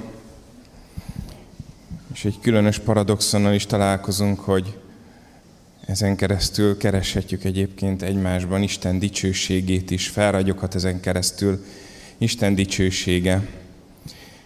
És az énekben pedig azt hallottuk, hogy kell egy hely, ahova hazaérsz, és van egy jó hírem, itthon vagy. Ez a gyülekezet egy olyan hely, ahol itthon tudsz lenni. És volt benne még egy felemelő dolog, tőlünk szép ez a ház. De tőlünk csak úgy tud szép lenni, ha tényleg keresztül ragyog rajtunk Isten dicsősége. Mert én magamtól biztos nem szép egyébként, de hogy ha Isten keresztül ragyog rajtam, akkor, akkor igazán szépé tud válni. És uh, itt jön be egy olyan kulcsfontosságú momentum, hogy uh, hogyan tegyünk bizonyságot arról, hogy Isten dicsősége jelen van az életünkben, hogyha ezt nem hangosítjuk ki. Ha van olyan dolog az életedben, amin keresztül meg tudod mutatni, hogy hogyan dolgozott Isten most az elmúlt héten a te életedben, sőt, hogyha most találkoztál olyan romokkal, amikkel feladatod van, és amikkel, amikhez segítséget szeretnél, testvéri kapcsolatokat, embereket magad mellé, akiket az igében hallhattál, akkor itt a lehetőség, hogy ezt elmond. Egy valaki jelezte, hogy szeretne bizonyságot tenni. Edinát szeretném megkérni, hogy bizonyságtételét legyen kedves elmondani, utána pedig bárki, aki úgy érzi, hogy szeretné Isten munkáját megmutatni, akkor itt a lehetőség. Szervusztok! Én még nem tettem itt bizonyságot előttetek, de most tavaly összóta már olyan sok mindent tett velem az Úr, hogy szeretném elmondani nektek. É, hát Varjú Lajos és a felesége Kati már nagyon régóta szolgálnak így felénk, és először csak én jártam Katihoz, és ö, ekközben történt velem az, hogy Tavaly ősszel így sajnos egy vetélésem volt, és így sürgősségi műtétre került sor, mert nagyon véreztem, és nagyon régóta bennem volt ez, sőt én így kértem is az urat, hogy nekem olyan nehéz ez az élet, hogy így Szóval, hogy így ö, vigyen el magához. És ö, ott azon a kórházi ágyon, amíg vártam arra, hogy majd meg fognak műteni, és így éreztem, hogy így kezdek így elgyengülni. Mm.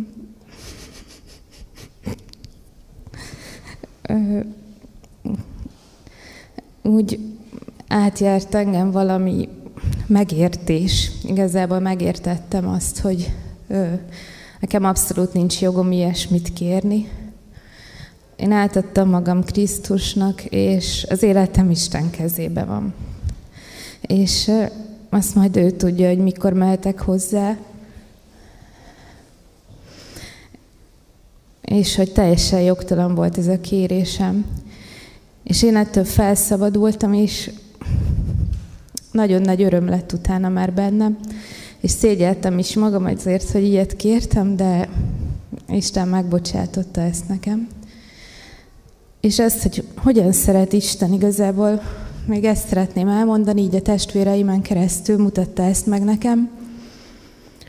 És ahogy vezeti az életemet így lépésről lépésre, ez most már így látom is, így teljesen csodálom Istent ezért. Tehát az első lépés az volt, ugye, hogy ezt a halálvágyat ki kellett belőlem venni, és ezt így meg is tette. Utána pedig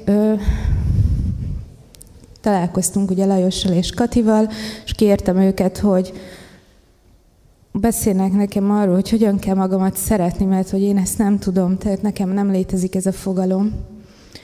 És a következő alkalommal ez volt a téma, hogy hogyan is kell magunkat szeretni, mert hogy ez egy fontos dolog.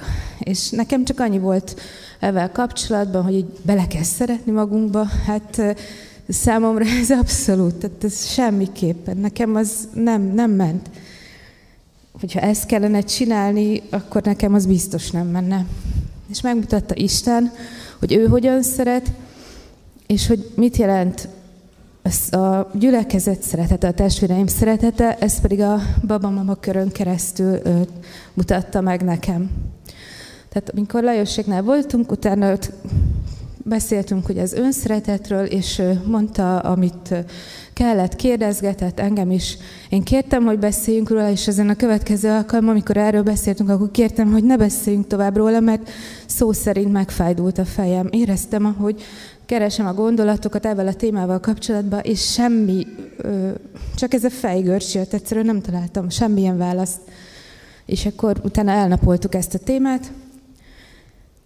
Utána volt Isten tisztelet, ahol kaptam egy igekártyát, amit majd fel fogok olvasni, és köszönöm annak, aki ezt írta, mert ez ugyanolyan ö, erejű az életemben, mint a megtérési igém, az a Há- János 3.16 volt. Tehát ugye kaptam ezt az igekártyát, és ugye elköltöztünk, korábban ugye mindig jártam a babamama alkalmakra, kiköltöztünk a házunkba, és ö, utána ugye korlátozott volt a mozgási lehetőségem a kisfiammal, és így nem tudtunk rendszeresen járni, de egy vasárnapon a Adriennel megbeszéltük, hogy jönnek majd hozzánk, nálunk lesz a babamama alkalom. És olyan furcsa érzéssel vártam az alkalmat, Mm, nem is tudtam, hogy most nekem mit is, hogy is kellene ebben a szituációban éreznem magam. Amikor megszólalt a Szentlélek, Isten így szokott hozzám így szólni, mikor így nem tudom, hogy hol a helyem, vagy mit kell csinálni, és azt mondta nekem, hogy ők tesznek jót veled. És ez már megint egy olyan felszabadító érzés volt, annyira jó volt, hogy igen, igen, szóval itt nem arról van szó, hogy élátok vendégül egy közösséget, ahova egyébként tartozom, hanem ők tesznek erőfeszítést azért, hogy eljöhessenek hozzám, ugyanis itt az ifi térben sokkal egyszerűbb lett volna mindenkinek, mindenki kecskeméti, ugye, hogy ide összegyűjjünk, ahogy szoktunk, de nem, ők megszervezték, hogy eljöjjenek hozzánk autóval, kisgyerekek, anyukák, mamák, és mindenki eljött hozzám, és egy csodálatos alkalmat tölthettünk együtt, Isten jelenlétében, nagyon, tényleg nagyon csodálatos volt. Akkor a szeretetet éreztem irántuk. Többen is felajánlották utána, hogy elhoznak az alkalmakra, úgyhogy csak ez itt az akadály. Így áradt a szeretet felém, és így, és ez így teljesen, teljesen átjárt engem. És tovább is használt még engem Isten így a karanténunk alatt, mert teljesen megszűntek az interpersonális kapcsolataim, gyakorlatilag csak a férjem meg a gyerekeim voltak velem, és nagyon megviselt ez engem, mint utóbb nyilvánvalóvá vált számomra. És, de online tartottuk a Bama kört, és azokon is igyekeztem részt venni, és egyszer csak érkezett egy megkeresés így a közösségi csoportba, írásban, hogy egy testvérünknek műszaki cikkre lenne szüksége sürgősen. Én akkor már úgy éreztem magam, nem volt semmilyen kapcsolatom már Istennel, legalábbis én ezt éreztem. Egy dolgot tettünk, a kisfiam, aki 18 napos, minden este imádkozunk, és ezt abban az időben vezettem be vele, hogy így imádkozzunk, és csodálatos, akkor ő is mondta, hogy ámen, és ezután még felelkesített, hogy még újra mindig imádkozzunk, és ez nagyon jó érzés. Tehát ennyi kapcsolatom volt, akkor úgy éreztem Istennel, meg úgy egyébként is az emberekkel egy elszigetelődtem. És jött egy megkeresés ezzel a testvérünk szükségletével kapcsolatosan, és valami olyan támad bennem egy ilyen érzés, hogy így nem tudtam lecsillapítani, és megkérdeztem az anyukákat, hogy esetleg anyagiakkal tudnánk-e ezt a kérést támogatni. És hálás vagyok az anyukáknak, akik itt a babamama körbe vannak, és ilyen nagy szolgáló szívük van. Mindenki támogatta ezt a gondolatot, és ezt tettekben is megnyilvánult. És az én kicsi hitűségem, azt hittem, hogy majd csak egy kis hozzájárulást tudunk adni, és Isten csodálatos. Olyan bőséget árasztott erre a családra, így a, a szolgáló testvéreken keresztül, a babamama körön keresztül. Ők is azt hitték, hogy majd egy valamilyen outlet terméket tudnak beszerezni, és imádkoztak, és ezért utána leírta nekem, hogy nagyon szerettek volna egy jobbat nyilván, ami kiszolgálja őket hosszú távon, és az történt, hogy nem, hogy annyit adott nekik az Úr, amiből a legmegfelelőbb műszaki cikket meg tudták maguknak venni, hanem föle volt az összegnek, tehát többet. Nekem ebből az derül ki, hogy amikor én egy nagy krumplinak érzem magam, Isten akkor is tud használni, és hogy mindenből ő ki tudja hozni a legjobbat, és amit mi gondolunk legjobbat, annál is sokkal többet tud adni. És a bőséget árasztja, a, a szeretetét árasztja ránk, és az önmagam szeretetével kapcsolatban pedig arra jutottam, hogy aki fürdőzik Isten szeretetében, annak fontos az önmaga szeretete, de nem az az elsődrendűen meghatározó. És az alkalmon, a következő alkalmon Lajossal pedig, Lajostól megkaptam ezt a választ, hogy aki már be tudja fogadni a szeretetet, a felé irányuló szeretetet, az is már szereti önmagát. És ez egy csodálatos érzés volt, és utána olyan érdekes, mert találtam magamban olyan dolgokat, amiket jól csinálok, és ebben is békességem lett. És leginkább az tényleg, hogy aki szereti, aki be tudja fogadni Isten áradó szeretetét, aki meglátja, annak, annak igazából csak arra van szüksége, hogy fürdőzzünk Isten szeretetében. És uh, Isten mindig szeretett engem, csak én ezt nem láttam. És így a babamama körön keresztül pedig megmutatta ezt nekem. Sose látom így a szolgáló testvérek szerető szívét is, és hogy ő általuk ö, Isten szeret engem. És ez az ige kártya, amit ö, kihúztam hogy az Isten tisztelet alkalmával abban az időszakban, ez pedig ez, és nekem ez, ez ütötte be nagyon mélyen a, a szívembe, az egész kérdéskörhöz a megértést ez adta, hogy aki az ő tulajdonfiát nem kímélte, hanem őt minnyájunkért odaadta, odaadta, hogy ne ajándékozza nekünk mindent vele együtt. A Róma 8.32. És ez nekem azonos szintű a megtérésségémmel, és Isten szeret minket. És a legjobbat, a bőséget akarja nekünk adni. Köszönöm.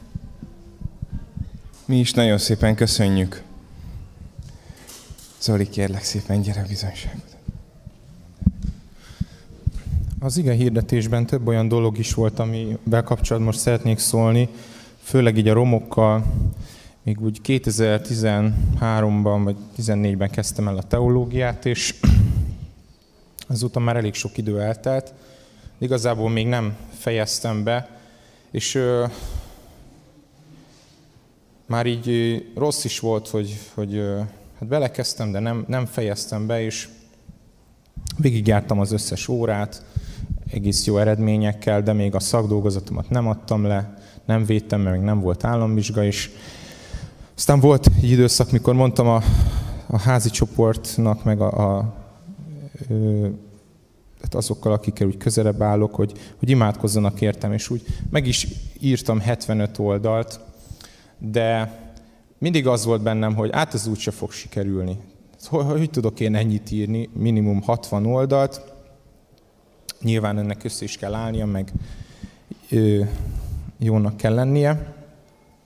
És mindig az volt bennem, mint ez a romok, hogy hát jó van, csinálgatom, de azért ott vannak a romok, és így, így hozzá is szoktam, hogy hát jó van, élem az életem, de, de ott voltak ezek a romok, és ö, már igazából így el is ment a, az utolsó hajó, hogy ezt én így be tudom fejezni, és ö, még meg is magyaráztam, hogy, hogy miért vannak ott ezek a romok, meg hát végül is ilyen az élet, és ö, most van, van ez a koronavírus járvány is, kormányrendelet is kapcsolódik ehhez, és akkor a teológiáról írták, hogy hát igazából most nyelvvizsga nélkül megkaphatod a diplomádat, illetve még nem is küldték, csak volt ez a rendelet, és gondoltam, hát végül is én klassz, de nem még le se adtam a szakdolgozatomat, úgyhogy valakiknek biztos jó ez, de mégis kaptam egy e-mailt, hogy, hogy de befejezheted, még föl is hívtam őket, hogy, hogy de hát ez, ez nem vonatkozik rám biztos. De, de most kegyelem ideje van,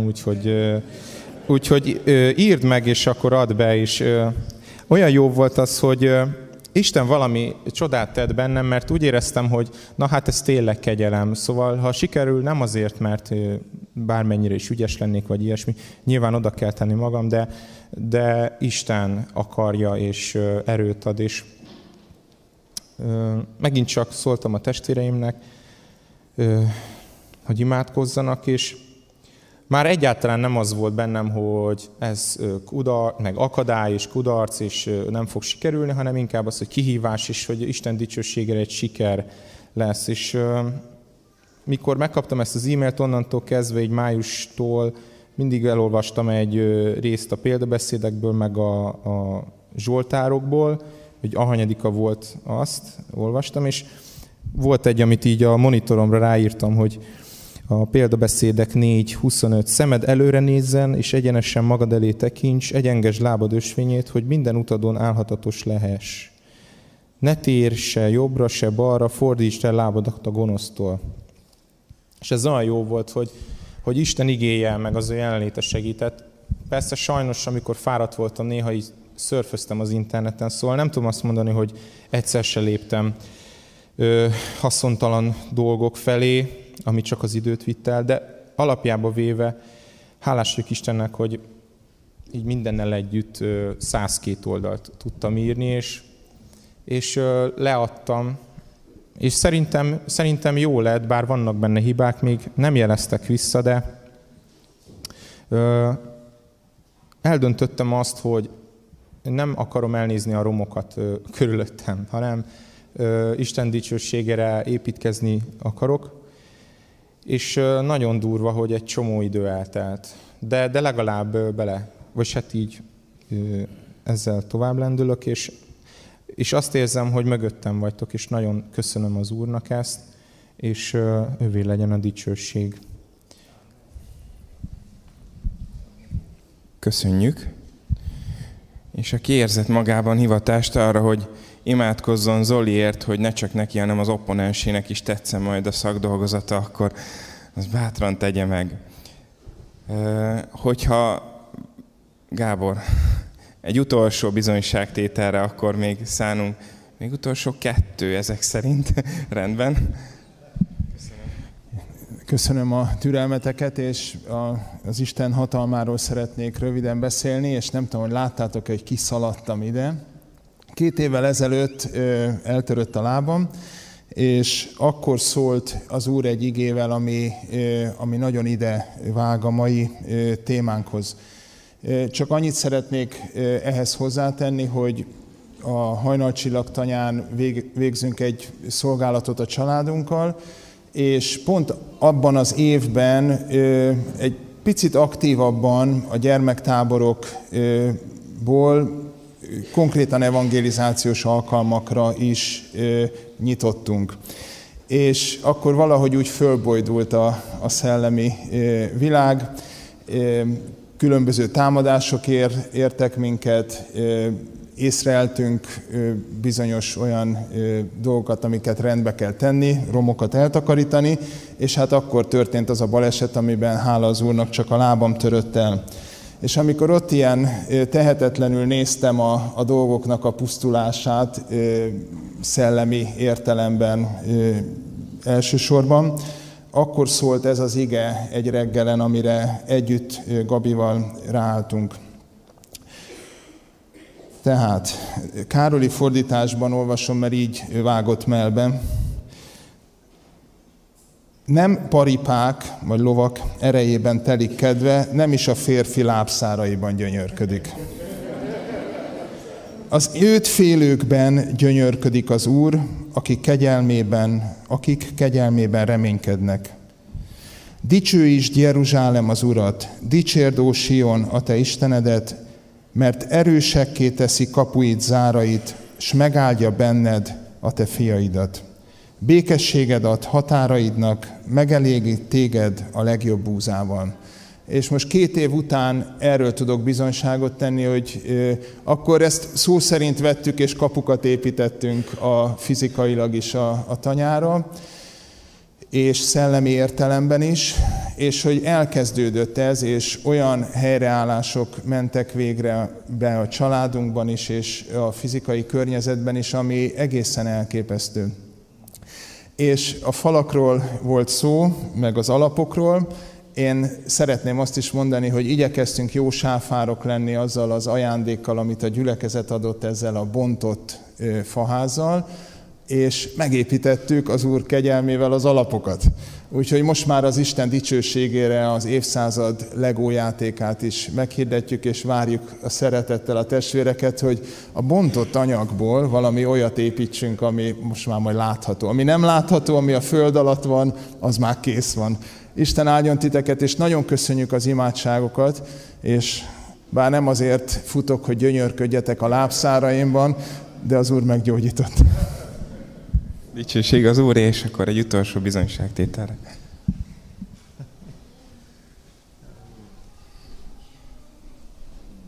Köszönöm. Ígérem, rövid leszek. Hát az én romjaimról lesz szó, az Isten dicsőségére. Tegnap volt egy ö, 30 éves osztálytalálkozónk, és nagyon jó volt találkozni azokkal az emberekkel, fiúkkal, lányokkal, akiket már 30 éve nem láttam. Én nem voltam benne a közösségbe, a központba, a gangbe. Én a szélén helyezkedtem el, mindig szerettem volna, de nem volt olyan a személyiségem. mindig vágytam rá, és ezt tegnap is agyara így adta magát, hogy úgy nagyon jól beszéltek, humorizáltak, mondták a poénokat, és én meg figyeltem őket.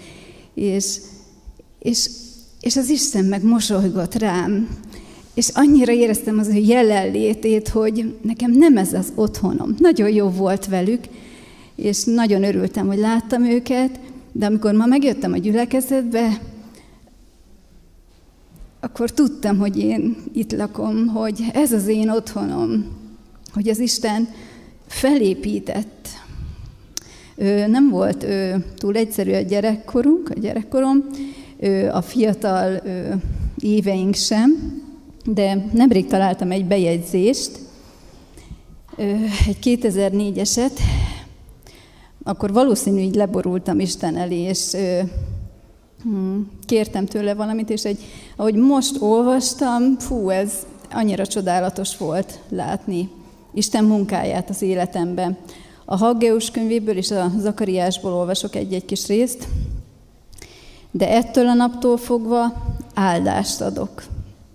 Én szolgám, így szól az Úr, és olyanná teszlek, mint egy pecsétgyűrült, mert téged választottalak ki, így szól a seregek ura. Bővelkedni fognak, és még városaim minden jóban, megvigasztalja még az Úr Siont, és továbbra is Jeruzsálem lesz a választotja. Hogy dicsőség az Istennek azért, amit így felépített a mi életünkben, és én nagyon-nagyon hálás vagyok, hogy ilyen közösséget adott, és hazataláltunk. Nagyon köszönöm a bizonyságaitokat. Tényleg megmutattátok, hogy tőletek szép ez a ház.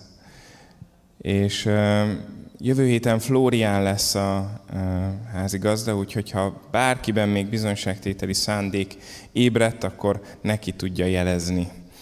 És emberi dolgokkal mennénk tovább. A hirdetéseket szeretném kérni szépen. Ma délután négytől, ha jól emlékszem, ez így hangzott el, szülők fóruma lesz. Erről gondolom Sámuel szeretne még pár szót szólni. Ez a gyermekfoglalkozásokkal kapcsolatosan, ahogy a múlt héten hallhattuk tőle ide a gyermekszolgálókat és a szülőket várja egy közös megbeszélésre. Talán majd Kornél fog segíteni a levezetésben is. Hétfő este 6 órától imaóra. Ide várunk minden olyan kedves testvért, vendéget, aki szeretne Isten közelében lenni, és vele együtt a gyülekezet dolgaiért fohászkodni, illetve testvérekért, erre is van lehetőség. Ezt követően én 19 óra 30-ra írtam a, az előjáróságit, Sámuel, hogyha másképp gondolja, akkor úgy is jelzi felétek. Kedden este 7 eh, órától Harcosok klubja, pénteken este pedig Barátkozók Biblia órája 18.30 a Barátkozók eh, Biblia órája, a pénteki, és szombat délután Gergővel beszéltem, 15 óra 30-kortól lesz a Biblia órá, órája a barátkozóknak. Kijöttem a mondatból, bár nem voltam benne biztos. Tehát ezt viszont online messengeren fogja megtartani, és az ifi alkalom pedig 6 órától lesz.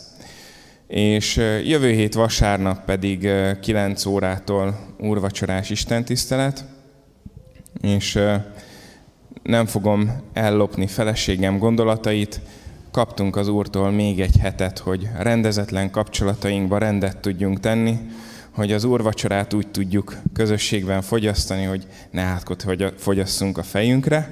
Úgyhogy jövő héten ugyanitt 9 órakor fogunk találkozni. És Sámuelnek még volna hirdetése, és én el is búcsúzom akkor. Csak megerősítem, hogy gyerektanítókat várunk, szülőket, pedagógusokat, és mindenkit, akit ez foglalkoztat, vagy van véleménye a gyerekszolgálatról. Örömmel jelzem, hogy már van, akit Isten indított arra, hogy bekapcsolja ebbe a szolgálatba. Írt nekem, hogy keresi a helyét, és hívtam, bátorítottam, hogy jöjjön el. Hát ez a nyár, ez ilyen építkezési nyár lesz. A programjaink nagy részét töröltük, a a járvány miatt, ezért a Royal Rangers szolgálatnak az újjáépítés vagy újraépítése, a gyerekszolgálatot is szeretnénk megerősíteni, a kis csoportokat is szeretnénk megerősíteni az időszakban, tehát hogy így tekintsetek erre, hogy ilyen megalapozások lesznek ma délután. Az alaksorba fogunk összejönni, mert ott asztalok is lesznek, lesznek műhely munkák. A Nagyné Ági és a Vetési Korne fogja vezetni a ma délutáni megbeszélésünket, tehát az alaksorba várunk benneteket szeretettel. Azt is hirdetem, hogy mához két héte délután, hat órai kezdettel tartunk egy gyülekezeti családi alkalmat, amikor a gyülekezet tagjait hívjuk és várjuk szeretettel ide. Több minden van a gyülekezetben, amit, amiről egyrészt tájékoztatni szeretnénk benneteket, meg beszélgetni veletek ezekről. Tehát mához két hétre délután 6 órától gyülekezeti családi alkalom, így készüljetek, hogy itt tudjatok lenni. Uh, és még annyit, hogy pénteken, ha Jóisten segít, egy hétre uh, elmegyünk a feleségemmel egy picikét elvonulunk a németországi barátainkhoz, ha csak nem kóvályog arra a járvány, mert bármi lehetséges, tehát nem, nincs itt még leszögezve semmi, csak hogy tudjatok arra, hogy péntektől egészen másik hét szombat jövünk haza, akkor mi nem vagyunk itthon, de, de vannak itthon drága szolgatársaim, Révész Laci, Bruder Gergő, Géza most éppen cákon van, de az előjárók közül bármelyikhez fordulatok bizalommal, Antal Lacihoz, Varjola, és az sorolhatnám a neveket, tehát hogy, hogy tudjatok erről. Körülbelül ennyit szerettem volna most hirdetni. Akkor mégsem búcsúztam el, tehát még egy énekre szeretném megkérni a dicsőítő csapatot, ami alatt a szokásos adakozásunkat szeretnénk megtenni, és erre kérem, hogy a szolgáló testvérek legyenek kedvesek segítkezni.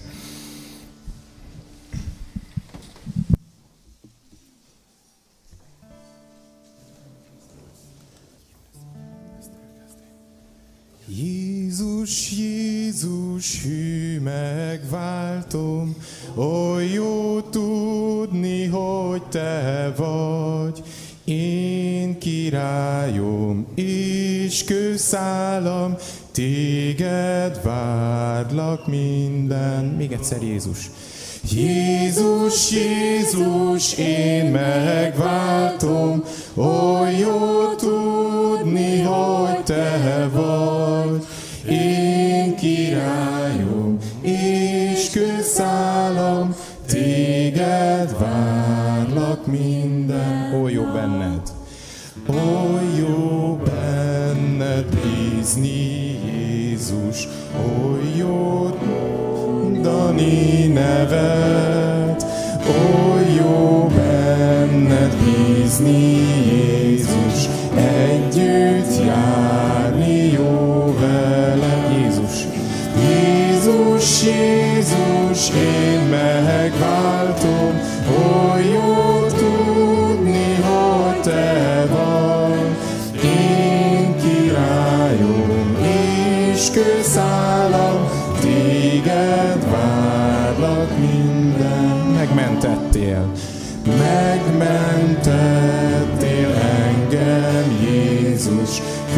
köszönöm,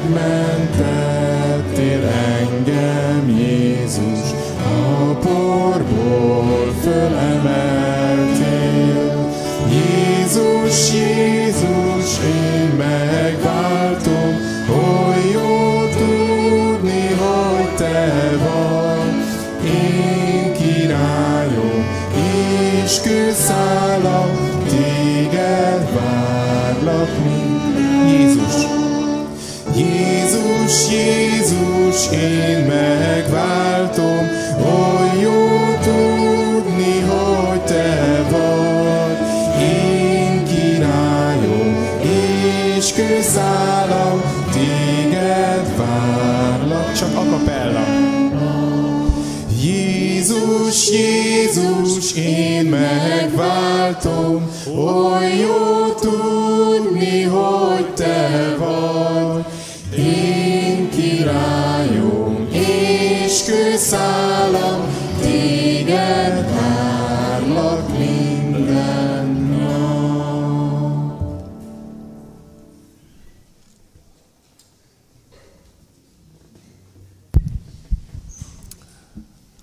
Istennek népe, áldjon meg téged az Úr, és őrizzen meg téged.